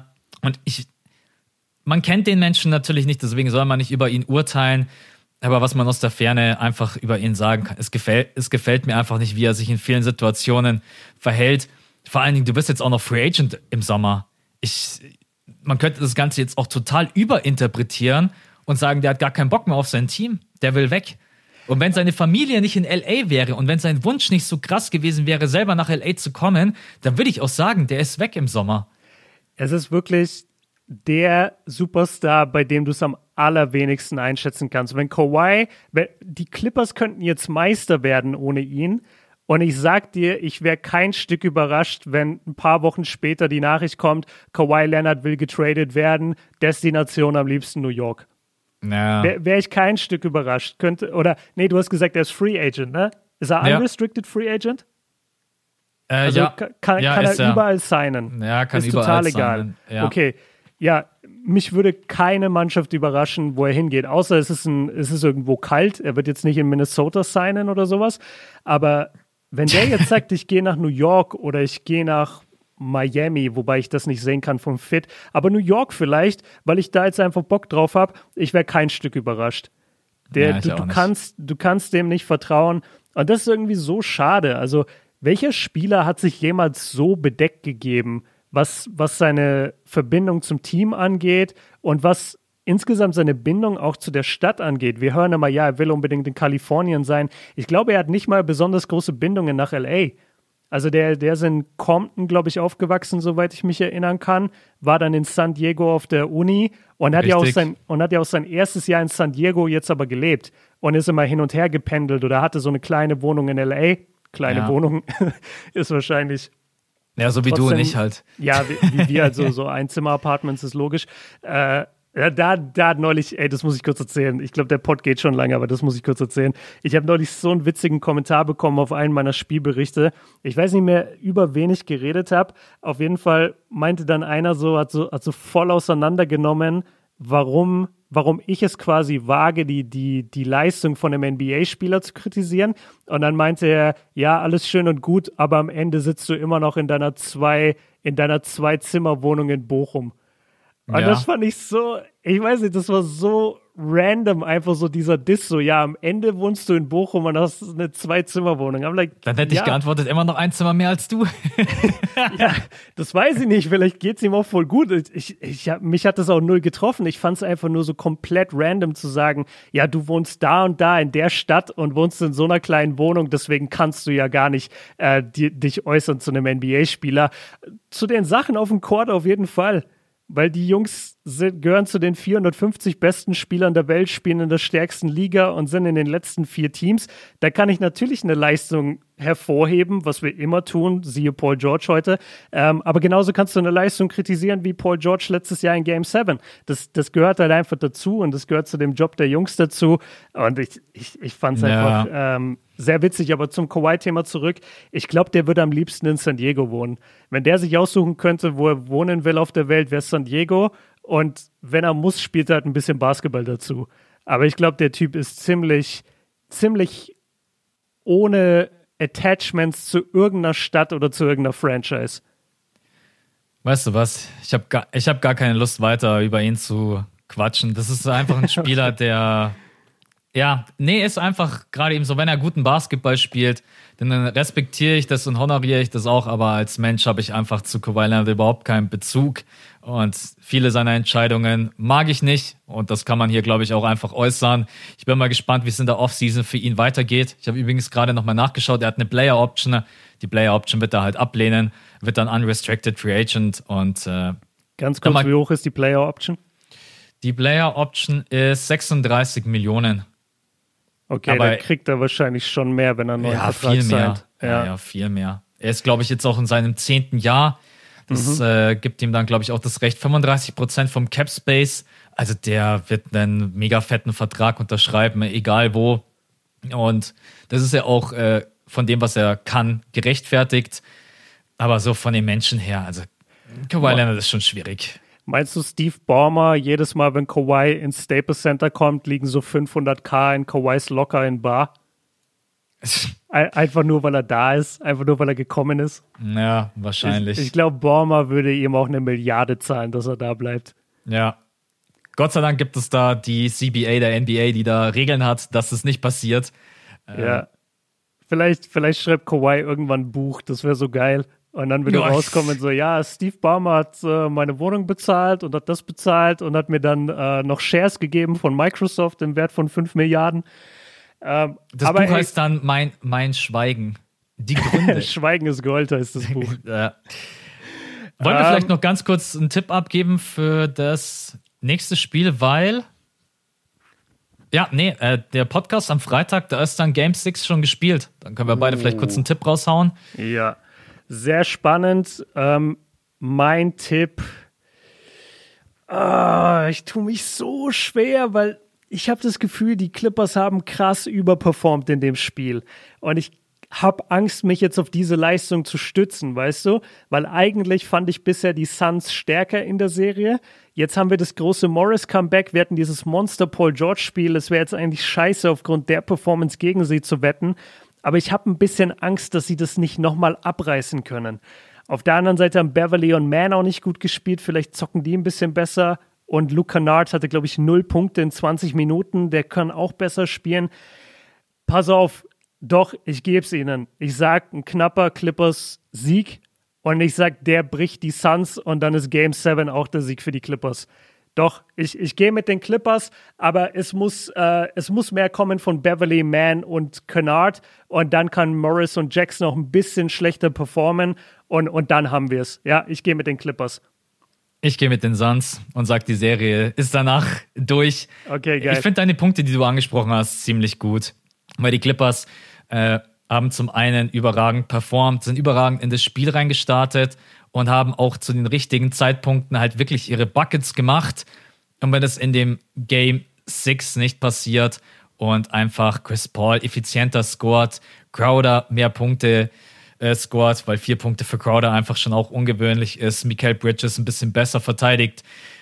Ja, ich glaube, es reichen schon kleine Nuancen, dass die Suns so ein Spiel auch auswärts gewinnen können und deswegen glaube ich, dass die Suns das auswärts stehlen und dann ist die Serie durch. Wenn sie es allerdings nicht stehlen, dann habe ich überhaupt nichts gegen Game 7. Absolut nicht, Freunde. Also da bin ich safe dabei. Dann, äh, ja, das wäre schon, ja, wäre einfach geil. Also Clippers gegen Suns, Game 7, da, da steht man gerne auf. Auch egal welche Uhrzeit, völlig Wayne. Ja. Also Game 6 werde ich auch aufstehen. Und wo stehen wir bei Bucks Hawks? Da, da sind wir vor Game 4. 2-1 für die Bucks. Genau, ja, das heißt genau. Game 4 Heute kommt Nacht jetzt. wird das vierte gespielt. Okay. Ja, dann lass uns doch mal kurz über Trey Young reden. Du bist immer der deutsche Woj. Gibt es denn irgendein Update? Also wissen wir irgendwas über Trey nee, Young? es gibt, äh, gibt noch nichts Neues. Ähm, ja, die Frage ist natürlich, selbst wenn er spielen sollte, ist er wirklich zu 100% fit? Und bei einem Spielertypen wie Trey Young, der einfach auch von seiner Agilität, von seinen Bewegungen lebt und auch von seiner Schnelligkeit her, das wird den, das wird den definitiv beeinflussen. Und ich mache es echt kurz. Ich habe das Gefühl, dass es das jetzt auch ganz schnell gehen könnte. Das ist bloß so ein Gefühl von mir, dass die Bugs da, weil wenn Trey Young, gestern hat mich auf Insta jemand gefragt, Jo Max, glaubst du, dass die Hawks eine Chance haben, wenn Trey Young nicht dabei ist? Ey, da, da würde ich sofort mein ganzes Konto nehmen und auf die Bugs setzen, weil ohne Trey Young. Alle, alle 5 Euro jetzt. Ja, aber 4 Euro muss ich noch aufheben für mein Zwei-Zimmer-Apartment. Nein, äh, also zu meinen, ich hoffe erstmal, dass Trey Young fit ist. Diese Situation war einfach so absolut unglücklich, dämlich. Der Ref steht an der Seitenlinie, steht erst auf dem Feld, macht dann einen Step raus, steht dann wieder außerhalb, aber steht dann halt genau da, wo Trey Young, der knickt dann um. Danach. Ey, eins in einer Million. Ja, eins in einer Million. Und das Eklige ist, dass sie dann auch, ich habe es mir gerade eben noch aufgerufen, haben, äh, sie führen zu dem Zeitpunkt 85 ja, ja. zu 82. Mhm. Und dann ist, ja, es ist einfach richtig, richtig blöd gelaufen. Äh, gibt's, sagst du, der Ref hat irgendwie eine Schuld, er soll da nicht stehen? Nee. Also ich habe es jetzt nicht so genau analysiert, wann und wo der Ref da steht, aber solange der Ref im Aus steht, finde ich, trifft ihn keine Schuld. Trey macht ja. den Schritt, der kann den hunderttausend Mal machen, der landet nie wieder so blöd. Und der, der knickt ja wirklich richtig eklig so nach hinten um. So richtig übel, ja. Ja, also, und weil du vorhin über Agilität gesprochen hast, genau das waren ja auch seine Worte in der PK danach. Er meinte zum einen, der Knöchel tut mir richtig weh, aber er hat auch gesagt, es hat, es hat meinen Speed, um an Leuten vorbeizukommen, gehindert. Das hat mhm. er gesagt. Und wenn das der Fall ist, ja, dann kannst du die Hawks-Saison in die Tonne treten, weil davon lebt die Hawks-Offense, dass Trey erstmal seinen Mann schlägt, im Pick and Roll schnell vorbeigeht und dann die Optionen hat raus auf den Shooter, Alley-Oop oder Floater.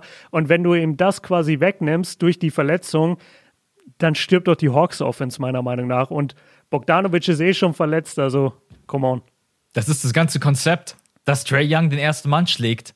Exakt. Oder, ja. ja natürlich. Das, und da, ja. muss, da haben wir ja die Bugs auch schon gelobt. Die Bugs machen das jetzt mittlerweile schlau, dass sie, äh, wie du auch gesagt hast, einfach unter Pick durchgehen und dadurch quasi auf Trey wieder warten können und dann ihm zumindest schon mal den Floater wegnehmen und ihm quasi damit schon seine größte Waffe wegnehmen. Weil das Schlimmste an Trey ist, anders als jetzt äh, wir das, da sind wir wieder bei dem Thema, sowas bleibt dir dann hängen. Trey kann dir drei, vier Angriffe hintereinander immer das gleiche Play geben und macht davon drei Floater und einen alley auf Capella und dann weißt du, ah, das war die Hawks Offense in dem und dem Viertel. Das, mhm. das bleibt dann hängen. Und äh, das war ja anders bei den Suns, haben wir ja vorhin besprochen. Also ich mach's kurz, wenn die, wenn, wenn die Bugs weiterhin diese Killer-Mentalität aus den letzten Spielen haben, aus Game 2 und aus Game 3, dann machen sie das Ding zu. In Game 2 haben sie den Hawks den Arsch versohlt. Anders kann man es nicht sagen. Krasseste Blowout überhaupt. Und jetzt in Spiel 3, sie, die Hawks führen mit ein paar Punkten. Trey Young muss verletzt vom Feld. Und wer kommt? Chris Middleton und liefert eins der besten vierten Viertel ab, die wir jemals von ihm gesehen haben. Ein Bucket nach dem anderen und hat sie damit gekillt. Wenn die Bucks diese Killer-Mentality in sich tragen, gerade die zwei, Drew Holiday und Middleton, die immer mal wieder solche Spiele haben und dann auch mal wieder komplett abtauchen können im vierten Viertel. Janis ist konstant die ganze Zeit, aber du brauchst einen der beiden heiß. Wenn die auch nur halbwegs die Intensität aus den anderen beiden Spielen jetzt mit rübertragen in Game 4, nee, warte, doch in Game 4, dann steht es 3-1 und dann muss es eigentlich zugemacht werden in Milwaukee in Game 5. Middleton war schon verrückt. Das darf man auch nicht vergessen. Also am Anfang des vierten Viertels, die, wenn ich mich richtig erinnere, erlauben sich die Bucks sogar zwei, drei Turnover. Und die Hawks führen dann sogar, glaube ich, mit sieben, wenn ich mich nicht täusche. Und dann fängt Middleton an, halt völlig auszurasten. Ne? Also das war schon. Äh, 20 so, Punkte. 20 ja. Punkte, 8 von 13 und 4 von 6 von der Dreierlinie. Ja, überragend. Ich musste mal so ganz kurz zwischenzeitlich an Clay Thompson denken. Und da muss man sich mal vorstellen, Middleton hat jetzt im vierten, in dem Playoff-Spiel natürlich auch 20 Punkte gemacht. Clay hat damals 37 in einem Viertel gemacht. Das ist, das ist einfach komplett von einem anderen Planeten, Stern. das, weil im Endeffekt denkst du dir schon bei diesen 20 Punkten, ne? Du hast dir bei Middleton ja gedacht, ey, was ist denn mit dem gerade eben los? Und Clay hat damals einfach 37 gemacht. Also. Ich habe mir ja. das, ich gucke mir das so oft an auf YouTube, diese 37 ja, immer wieder. von Clay. Ah, Gib it to so Clay. ja. Gib einfach nur Clay den Ball. Das ist, ja, das, naja, also Middleton, ne, ich würde mir wünschen, dass er einfach das konstanter bringt, es muss ja nicht immer so krass sein, aber dass er einfach immer so seine 20 Punkte hat, er hat manchmal auch wirklich Probleme, effizient zu sein. Und das ist halt auch einfach, ja, du kannst halt weder mit, du kannst halt nicht auf True Holiday auf, auf Middleton bauen. Und da muss man auch mal sagen, da finde ich, Janis kommt in der Bewertung viel, viel zu schlecht weg. Janis wird irgendwie so hingenommen, die Leistungen, die er da gerade in den Playoffs abreißt. Für mich spielt Janis überragende Playoffs, hat sich sogar weiterentwickelt, seine Freiwürfe sehen mittlerweile ordentlich aus. Der eine, also musst du sogar sagen, manche Freiwürfe Swish, Back-to-Back Swish. Das mhm. hätte ich am Anfang von den Playoffs von ihm noch nicht gedacht. Ich glaube, dass die Bucks jetzt das Momentum auf ihrer Seite haben. Vor allen Dingen, sie haben diese, diese Aufgabe, weil sie haben ja zu Hause ein Spiel verloren, dass sie auswärts gleich direkt das erste Spiel stehlen. Das ist einfach auch wichtig für dein Selbstvertrauen, für die Mentalität.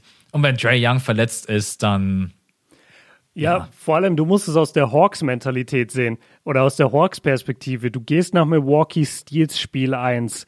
Im zweiten Spiel vernichten dich die Bucks in der gegnerischen Halle. Dann gehst du nach Hause, denkst dir, ja, cool, jetzt haben wir unsere Crowd. Zack, klauen die Bucks dieses Spiel, haben jetzt zwei in Folge gegen dich gewonnen.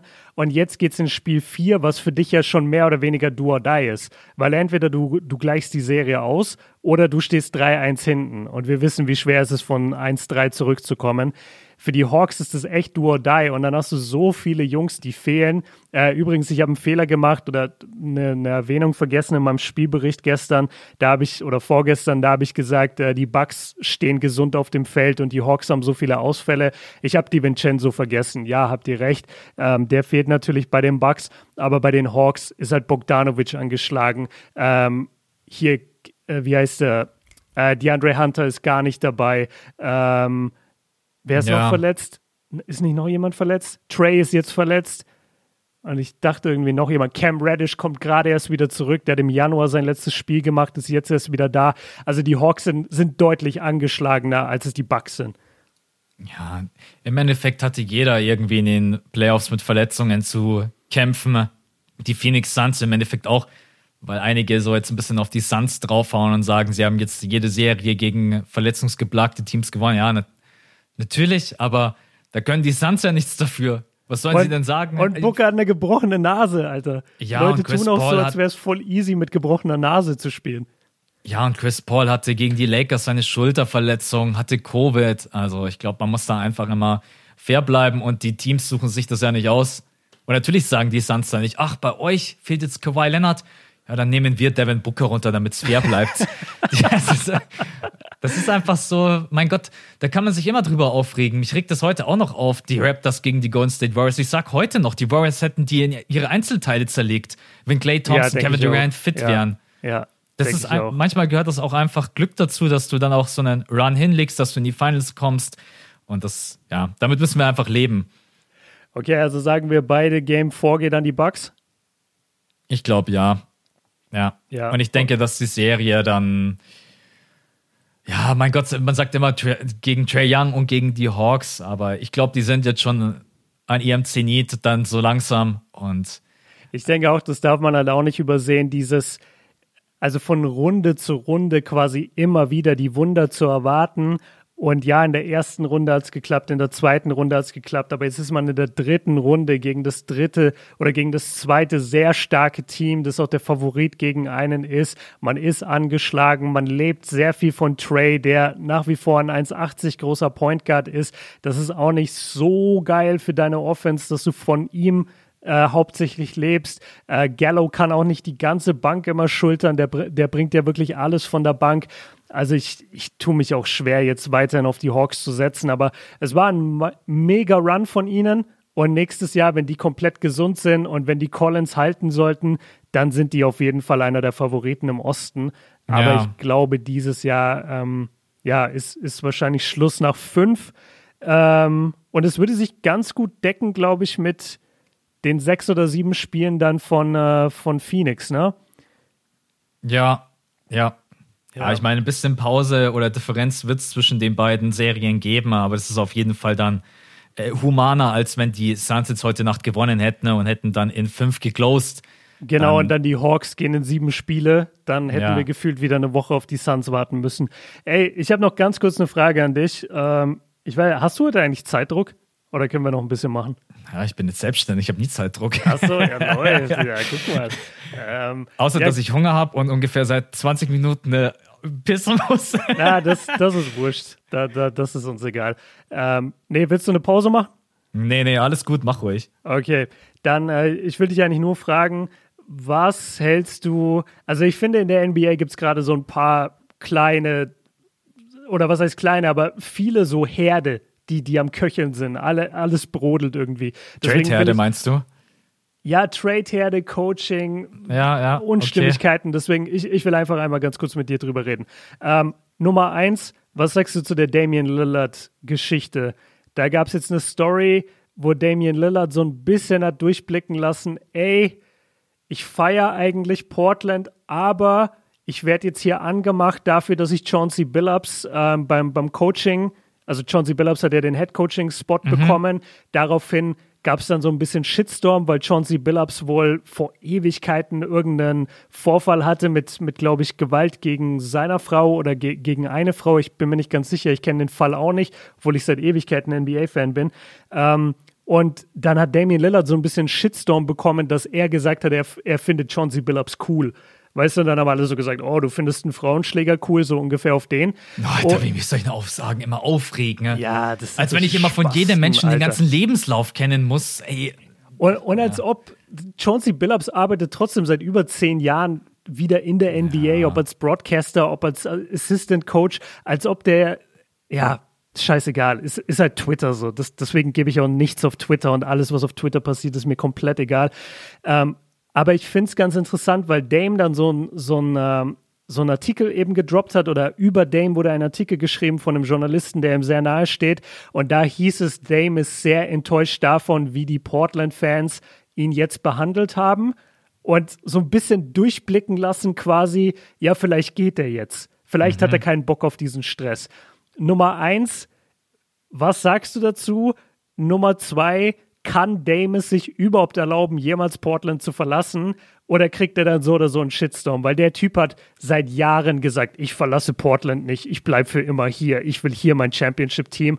Und jetzt wirkt es gerade so ein bisschen, als würde er sich die Mannschaft angucken und sich denken, ja, wahrscheinlich gewinne ich hier nicht, ich gehe mal lieber zu einem Winning Market. Ja, geh mal lieber zu Philly. Also. Ey, Dame, Dame und Embiid zusammen könnte, ja, wäre, könnte wäre genau Killer. das sein, was Embiid braucht. Ich habe es auch gestern auf Insta gesagt, weil ich auch gefragt wurde, habe ich auch gesagt, die Sixers hätten mit das beste Angebot, was man machen könnte, besonders weil die äh, Sixers auch noch ihre ganzen Picks haben in den nächsten Jahren. Ja, also. Weißt du ungefähr das Angebot? Sorry, wenn ich unterbreche. Wen Welches Angebot man machen könnte? Also Simmons, klar. Und was, wen packst ja, du drauf? Ja, im Endeffekt müsste man wahrscheinlich Simmons, Maxi, Cybull und zwei First-Rounder so Aber wäre das ist teuer, oder? Ja, Stell dir mal vor, du verlierst Fireball, Maxi und Simmons. Das ist schon zwei deiner großen Defender weg. Und du hast Maxi, deinen dein guten Backup Point Guard weg. Ja. Das ist schon teuer. Aber ich habe halt einen der, wahrscheinlich mit einem der größten One-Two-Punches ever mit Dame und Embiid, also die ja, beiden in Kombination. Ich meine, im Endeffekt als GM, ich mache das ja auch in meinen Videos immer so und sage immer zu den Leuten, ich würde immer erstmal klein reingehen. Warum soll ich denn mit allem reingehen? Also ich würde auf jeden Fall erstmal reingehen mit Simmons, Maxi. Ich würde lieber, ich bin zwar ein riesen Maxi-Fan, aber ich würde lieber Cybull behalten und Ja, wird mal und wird mal zwei Picks so und dann würde ich mal gucken, was der gegnerische GM sagt. Also ich glaube im Endeffekt läuft es auch so.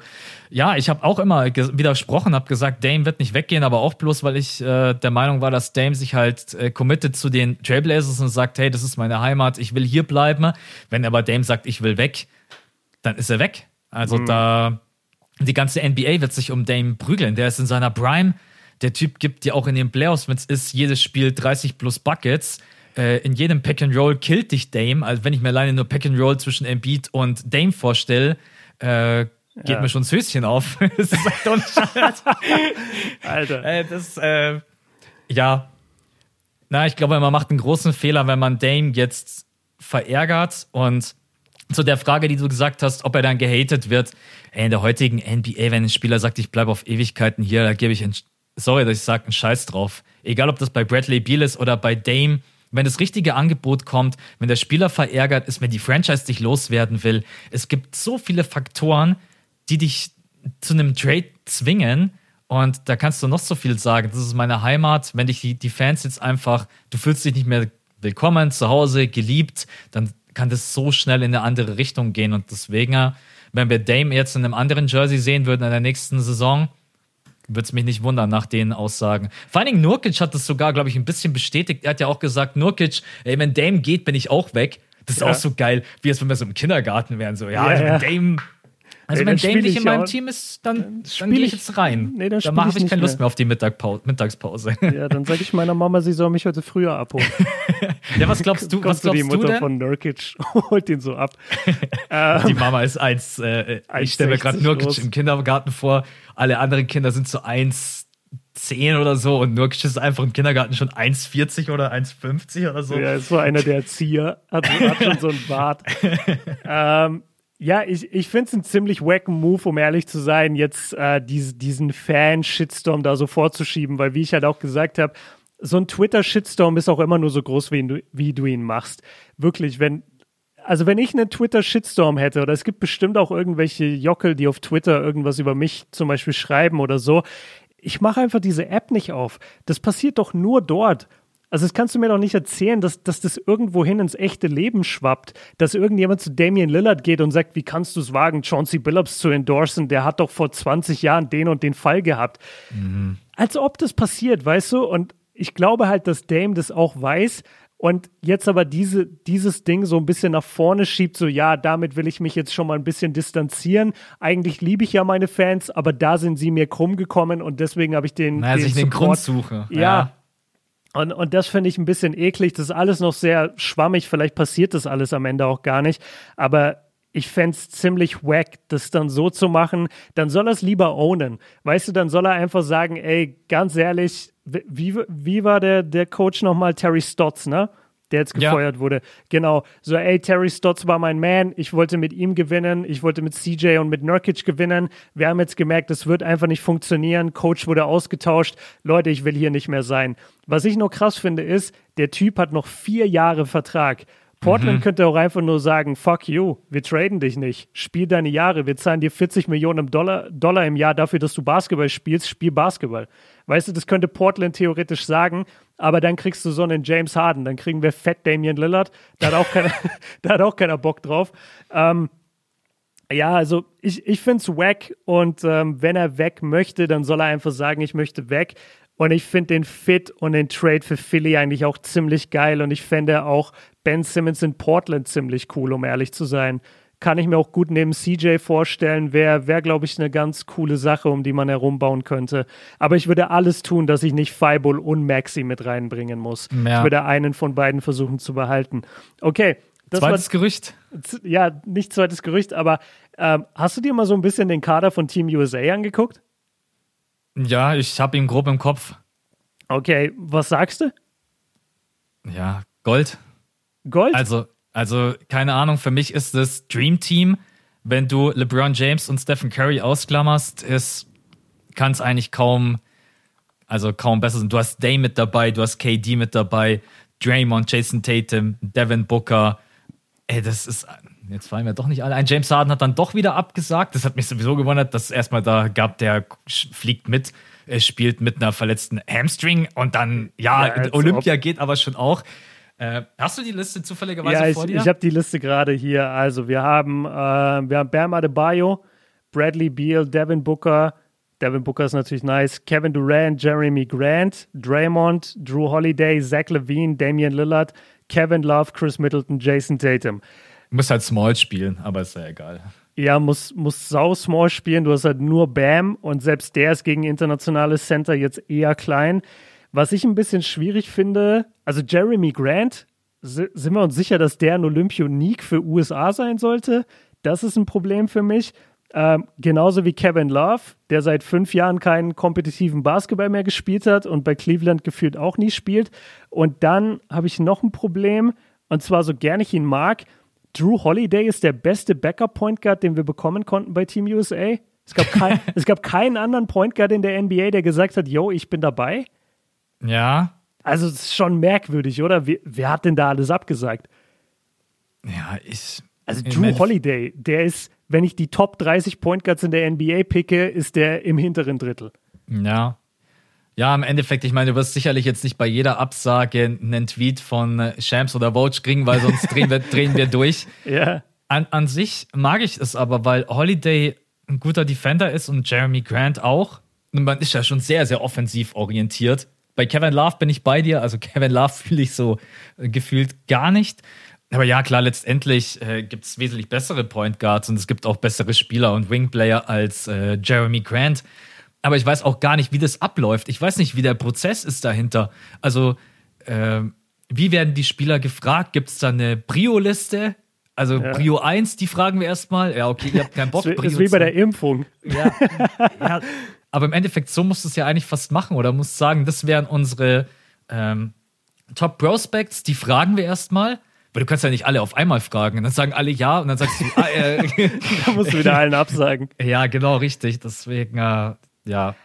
Also wenn, wenn ich mich noch richtig erinnere, ich bin Team USA-Fan seit 2004. Ich war damals in Köln, als Team USA in Deutschland war. Ich habe Autogramme von Carmela Anthony, als er ein Rookie war, auf meinem Ball. Ähm, ich, ich bin ein riesen Team USA-Fan. Ich verfolge das jedes Jahr. Und ähm, die hatten halt ein Riesenproblem 2004, 2006, weil da nicht genug Leute zuge zugekommen sind. Und dann haben sie dieses Projekt eigentlich eingeführt, dass du mehrere Jahre dich committen musst und dass du mhm. immer auf Abruf sein musst. Und da, da gehören zum Beispiel Booker dabei, Tatum ist schon seit Ewigkeiten dabei. Ähm, Wer ist noch von dem Lineup jetzt? Die anderen weiß ich gar nicht, ob die schon so lange dabei sind. Bradley Beal ist, glaube ich, schon lange dabei. Auch immer als Backup, auch mal nur als Trainingspartner und so. Aber die ganzen anderen, die sind alle neu, meiner Meinung nach. Deswegen hat sich dieses Programm vielleicht wieder verabschiedet, weil die USA eh wieder dominiert hat. Aber für mich, wenn du aus diesem Team Kevin Durant rausnimmst, ist es genauso ein schwaches Team wie letztes Jahr beim World Cup wo die, wo die auch irgendwie Sechster wurden oder so. Mhm. Weißt du es noch? Oder, oder vor zwei Jahren, ich weiß nicht mehr, als Weltmeisterschaft war, da war, der, da war dein bester Spieler und dein Closer auf dem Feld war der Donovan Mitchell und, und Tatum. Und die ja. beiden haben es natürlich nicht gerissen bekommen. Aber alleine die Combo Dame und KD, hey, die nehmen dich alleine das auseinander. und Draymond als Elite-Defender auf dem Feld das wird schon bitter. Also da. Ich weiß, also gegen ein richtig starkes internationales Team. Ich weiß nicht, wer aktuell ein gutes internationales Team hat, aber also wenn ich so an, wenn ich so an die Prime Spanier oder so denke, so 2008 Spanien, die hätte das Team locker zerstört. Ja, aber wir müssen natürlich, ich habe, das weiß ich jetzt nicht auswendig, aber mir haben dann noch einige geschrieben, Serbien, aber Serbien hat Jokic zum Beispiel schon abgesagt. Wir müssen auch die anderen Teams angucken, wer da wo absagt äh, weil viele ja. Spieler einfach aufgrund der kurzen Pause, der langen Saison, äh, Covid und so weiter auch einfach sagen, äh, oder wie Leute wie Ben Simmons, der hat jetzt auch nochmal, es ist offiziell jetzt letztendlich bestätigt, abgesagt für äh, Australien. Er hat gesagt, ich will mich in der Offseason auf mein Development konzentrieren. Ich will ein bisschen meinen Wurf trainieren. Vielleicht äh, könnte das helfen. Also, äh, wenn der mit einem Wurf zurückkommt, dann, dann, über, dann überlege ich mir irgendwas. Dann überlege ich mir, ey, ich sehe jetzt schon wieder in der Offseason irgendwelche Videos, wo er ja. den Wurf trifft. Und ey, hör ja. mir auf. Ich, dieses Video ging jetzt wieder viral, wo er letzten Sommer da in dieser Halle ja. ist und da einen Dreier nach dem anderen splasht. Aber das ist wie wenn ich rausgehe auf den Freiplatz und wirf drei Dreier hintereinander und dafür dreh, aber dafür brauche ich ungefähr einen ganzen Tag, dass ich die, dass ich die Insta-Story hinkriege. Ja, und nicht nur das, ihr müsst euch halt auch das Video angucken. Das ist keine NBA-Competition da auf dem Feld gegen ihn und der Wurf ist immer noch stockend und langsam. Also den mhm. Wurf so langsam, wie er den nach oben nimmt, das sieht vielleicht für ein normales Auge schnell aus, aber stell mal Devin Booker in die gleiche Situation mit der gleichen Kamera, da denkst du, der, der läuft auf zweifache Geschwindigkeit. Also ja. die NBA-Würfe sind so hundertmal schneller als das, was Ben Simmons da wirft in dem Game. Okay, also ums, ums Ich bin ein bisschen positiver als du. Du bist ein bisschen positiver. Es kann sein, dass du das Ding wirklich alleine durch die Klasse von Durant und äh, Lillard gewinnst. Da gebe ich dir recht, weil die beiden sind so außer Konkurrenz, was internationalen Basketball angeht. Es gibt nichts Vergleichbares international und es gibt auch niemand, der die beiden verteidigen kann. Also ja. da könntest du recht haben, dass sie dadurch alleine wahrscheinlich jedes enge Spiel auch einfach closen, weil gib Kevin Durant den Ball und du hast schon gewonnen, außer er steigt wieder auf die Dreierlinie. Ähm, ja, okay, gut. Du, du hast mich ein bisschen überzeugt. Ich, ich hatte Lillard Durant so ein bisschen vergessen, beziehungsweise nicht mehr so Dafür im Kopf. bin ich hier. Ja, dank dir. Ähm, und ansonsten hatte ich jetzt noch was. Ja, ich weiß nicht, ob du das mitbekommst. Äh, das geht gerade so ein bisschen viral. Scotty Pippen ist ein bisschen am Durchdrehen, kann das sein? Hast du es äh, mitbekommen? Ja, ja, ja, klar habe ich es mitgekriegt. Aber ich bin jetzt gerade eben bloß auf dem aktuellen Stand, was sein Interview bei äh, GQ war es, glaube ich, mhm. wo er so über KD quasi gesagt hat, der versteht kein Teambasketball. Aber hat er sich noch irgendwas erlaubt? Ja, Ach ja, ja, stimmt. Es gab ja noch, ach ja, wo er gesagt hat, LeBron James hat äh, nie Hilfe gehabt, als er den Titel gewonnen hat, oder? Das war, glaube ich, auch noch was. das weiß ich nicht, das habe ich nicht gelesen, würde ich aber auch glauben. Da wurde er zerlegt. Musst du echt mal gucken. Auf Insta hat er gemeint, LeBron James hat alle Titel alleine gewonnen, hatte nie Hilfe. Da sind alle ausgerastet. Ja, ja das, das Problem ist so ein bisschen, also der war gestern in der Dan Patrick heißt der Typ, glaube ich. In der Dan Patrick Show ist ein sehr, sehr starker Radio-Host, Podcaster, whatever. Und da war Scotty Pippen zu Gast und da hat er ein wirres Interview abgeliefert. Da hat er drüber geredet, dass äh, die Aktion damals, als Phil Jackson ähm, als, als Michael Jordan retired hatte, hat doch Phil Jackson mal in diesem einen engen Spiel das, das Play aufgemalt für Kukoc, damit Kukoc den Game Winner schießt mhm. und nicht für Scotty Pippen. Und dann hat Scotty Pippen sich geweigert, wieder eingewechselt zu werden. Das ist so ein ja. berühmtes Play aus der NBA-Historie. Und da meinte er dann, dass das äh, einen rassistischen Hintergrund hatte von Phil Jackson, dass er deswegen das Play nicht für ihn gemalt hat, sondern für Kukoc, weil Kukoc weiß ist. Und dann hat er noch, was hat er noch gesagt? Er, er hat ganz wirre Statements gedroppt, wo du dir denkst, so, boah, der Typ kann gerade nicht mal gerade ausreden. Also mhm. man, man muss dazu sagen, ähm, der hat natürlich viel durchgemacht jetzt in letzter Zeit. Sein Sohn ist vor zwei Monaten verstorben. Ist dann vielleicht auch fragwürdig, ob dann so jemand einen Presserun machen sollte, wo er scheinbar nicht gerade er selbst ist. Vielleicht sollte er dann nicht in jedes Outlet gehen und, und so prominente Interviews geben. Ähm, aber das ist schon, also gebt mal ein bisschen Scotty Pippen ein, checkt das mal auf Social Media, was er da so für Statements droppt und guckt euch auch das Interview bei Dan Patrick an. Der ist ziemlich lost gerade und mit sowas kannst du dir auch echt deine Legacy, finde ich, kaputt machen. Ich finde es immer schade, wenn Spieler so im Nachhinein dann den Mund aufmachen und du dann so merkst, so, boah, du bist voll der, also sorry, wenn ich so sage, du bist voll der Idiot. Mhm. Und wie gesagt, mildernde Umstände, vielleicht struggelt er da gerade wirklich noch mit und sollte nicht vor der Kamera sitzen. Aber wo ist dann sein Team? Wo ist dann sein PR-Berater? Wo, wo sind dann die Leute, die sich um ihn kümmern müssen? Zieh den aus dem Interview raus. Sag alle Interviewtermine ab, wenn der Typ so wirres Zeug von sich, von sich gibt. Ich glaube, manchmal da drüben gibt es keine PR-Berater. Also wenn ich so manche Aussagen von ehemaligen äh, Basketballspielern, das Stichwort ist schon. Paul Pierce. Ja, das ist schon. Äh, ja, also ich habe es ein bisschen mitgekriegt. Äh, zum Beispiel das, was du jetzt gerade gesagt hast, das habe ich nicht mitbekommen. Das ist, hat ja auch erst statt, war erst gestern, oder? Das war gestern, genau. Ja, genau, deswegen. Ich habe übrigens voll den geilen Podcast-Titel. Dame weg, Pippen dreht durch, Team USA Trash? Fragezeichen. das ist nice, aber da haben wir Paul George nicht drin. Äh, ja, stimmt. Ja, das ist. Äh aber Dame weg ist natürlich ein geiler Lied. Ja, gucken wir ja. mal, was wir, was wir am Ende machen. Ja, am Okay. Ende muss man auch sagen, äh, TV-Experten, es ist sowieso immer schwierig. Ja, wir wissen natürlich letztendlich auch, dass die alle immer auch dafür bezahlt werden, um äh, Einschaltquoten zu generieren. Und Ja, aber er nicht. Er, er ist auf einem Presserun für ein Buch und, und für einen Wodka, glaube ich, den er gerade rausbringt oder einen Cognac oder so. Ja, Ja. das ist, also guck dir Ja. dieses Dan Patrick-Interview an.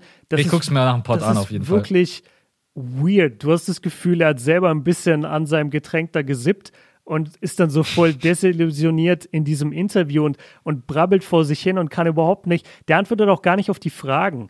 Also, Ja. es- ja, es ist traurig eigentlich eher, als, als dass man ihn jetzt gerade kritisieren sollte.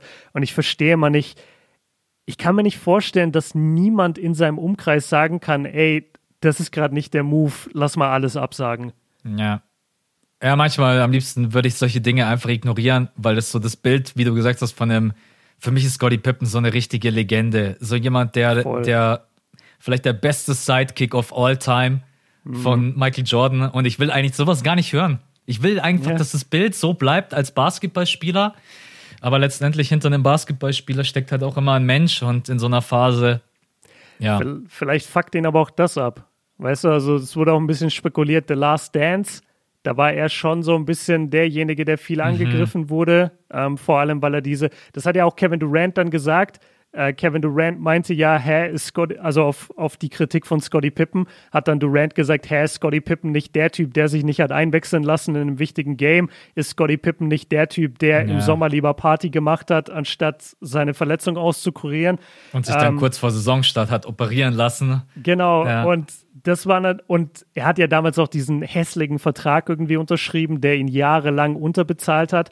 Und das sind halt so Sachen, die jetzt durch The Last Dance nochmal alles aufgewirbelt würde auch und da so überall mit dem Finger gezeigt wurde, so, ah, guck mal, wie dumm Scotty Pippen oder was für eine Aktion von Scotty Pippen. Vielleicht kommt es auch daher ein bisschen. Ja. Ja, wilde Zeiten. Wilde Zeiten, schwierige Zeiten. Die Offseason wird definitiv nicht äh, langweilig, muss man sagen. Und guck mal, wir haben jetzt nicht einmal über das geredet, was ich gestern vorgeschlagen habe, nämlich über den Draft und über Kate. Kate Cunningham gegen Jalen Green. Das ist ja mein Riesentopic, aber das machen wir dann mal anders. Das machen wir auf jeden Fall auch noch. Äh, ja, ich, wir müssen echt schauen, dass wir unsere Sommerpause sehr, sehr gut timen. Aber wir brauchen auf jeden Fall Pause. Das ist äh, Ja, zu 100%. 100% sicher. Ja, aber wir versuchen äh, auf jeden Fall, dass wir über den Draft noch vielleicht irgendwie ein, zwei Topics machen. Und Olympia wollten wir, glaube ich, auch noch mitnehmen, oder? Wenn ich mich nicht täusche. Und danach. Ja, ja. Olympia Ja. nehmen wir mit und dann ist aber, dann seht ihr mich einen Monat nicht. Ihr hört Ja. mich vielleicht hier im Podcast, aber ich werde nicht auf YouTube sein. Ja. Wie lange geht Olympia eigentlich? Zwei Wochen? Nee, Oder? eine nur. Eine? Also okay. Olympia an sich geht zwei Wochen, aber Basketball geht immer nur eine Woche. Okay. Ja, wir sind allerdings noch nicht fertig. Jetzt geht's erst richtig rund. Die Hawks gegen die Bucks, äh, viertes Spiel heute Nacht und die Clippers gegen äh, die Suns, sechstes Spiel. Und dann äh, eins ist sicher in der nächsten Woche NBA Finals. Egal was passiert, das kommt zu 100 Prozent. Am Hawks Freitag. gegen Clippers. Let's go in den Finals. Ja, am Freitag bin ich echt mal gespannt, äh, über was wir sprechen werden. Über den überraschenden, und das dürfen wir nicht vergessen, es wäre überraschend, äh, Finals-Einzug der Suns. Oder ob wir dann wirklich eine Prediction abgeben müssen für Clippers gegen Suns Game 7. Und bei den Hawks, lassen wir uns mal überraschen. Ich hoffe, dass Trey Young einigermaßen spielen kann und einigermaßen fit ist. Wäre irgendwie schade. Äh, und selbst wenn, war es eine überragende Saison der Atlanta Hawks. Und ich glaube, jetzt für heute sind wir durch, oder? Wo sind wir denn? Ja, wir Ja, sind bei bei- der Stunde 30 und ich sag's Ja. jetzt einfach mal, das war einer meiner Favorite Pots in den letzten Wochen. Der hat mir Ja. richtig Spaß gemacht, der war inhaltlich gut, wir hatten viele Themen. Das war nice, hat ja, Spaß viele gemacht. Themen. Ja, so Off-Topic-Themen fehlen schon manchmal auch ein bisschen. So, das Ja. sind so Dinge, über die ich echt auch gerne quatsch. Aber da müssen wir uns keine Gedanken machen, weil umso näher die Free Agency und Off-Season kommt, umso wilder wird's. Also von dem Safe. her, Und wir nehmen zur Not die Mikros mit in Urlaub, haben wir ja beide schon gesagt. Genau. Also Podcast, Podcast ist echt das Format, auf das ihr euch am meisten verlassen könnt in der Offseason. Ja. Da habe ich nur am meisten Angst, weil wir irgendwo in einem Hotel sind. Das Hotel hat so richtig wackes Internet. Und das, Ja. ist, äh, das ist manchmal. Ja. Was für Hotels? Ich bin wahrscheinlich die meiste Zeit in Ferienwohnungen. Mal gucken, Ja. ob die überhaupt Internet haben. Oder so, ja. Dann hören wir uns wieder am Freitag so gegen äh, 11 Uhr. Jetzt heute hat es nicht geklappt mit 11 Uhr, weil der Pod auch ein bisschen länger dauert. Aber Ja. dann für heute euch einfach so um 12, Pi mal Daumen, 12.30 Uhr. Und ja, Freitag wieder, Sonntag wieder. Es ist echt verrückt. Ist, ja, ja, aber man.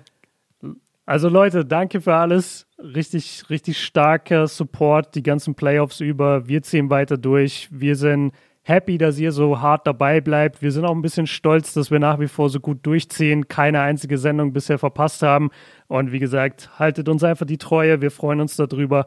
Und dann ja, kann man, kann man sich auch nichts mehr wünschen. Also wir, wir lieben diese Sendungen und wir werden das immer machen für euch. Mehr habe ich nicht hinzuzufügen. Einfach nur überragend euer Support und vor allem so viele Nachrichten. Könnt ihr nicht noch mehr Folgen droppen? Ja, Dicker. dann, dann sind wir beide aber ja, definitiv. Jetzt, jetzt, mag ich die Community doch nicht mehr so. dann sind wir beide irgendwann auch im PG-Modus und zwar sind wir dann zu viele Minuten gegangen. ja, das stimmt. Wir sind echt im PG-Modus. Und unser Host wird uns dann auch irgendwann sagen: Ey Leute, eure Minutenkapazitäten ist irgendwann dann auch mal. ja. Nee. Okay, Leute, jetzt wird's, jetzt wird's zu nerdig. Wir wünschen euch einen schönen Tag. Danke fürs Reinhören, für den Support. Wir hören uns wieder am Freitag für die Patronen, am Sonntag dann auch nochmal exklusiv für euch. Und ja, war ein geiler Pod. Vielen Dank. Bis zum nächsten Mal. Ciao. Ciao.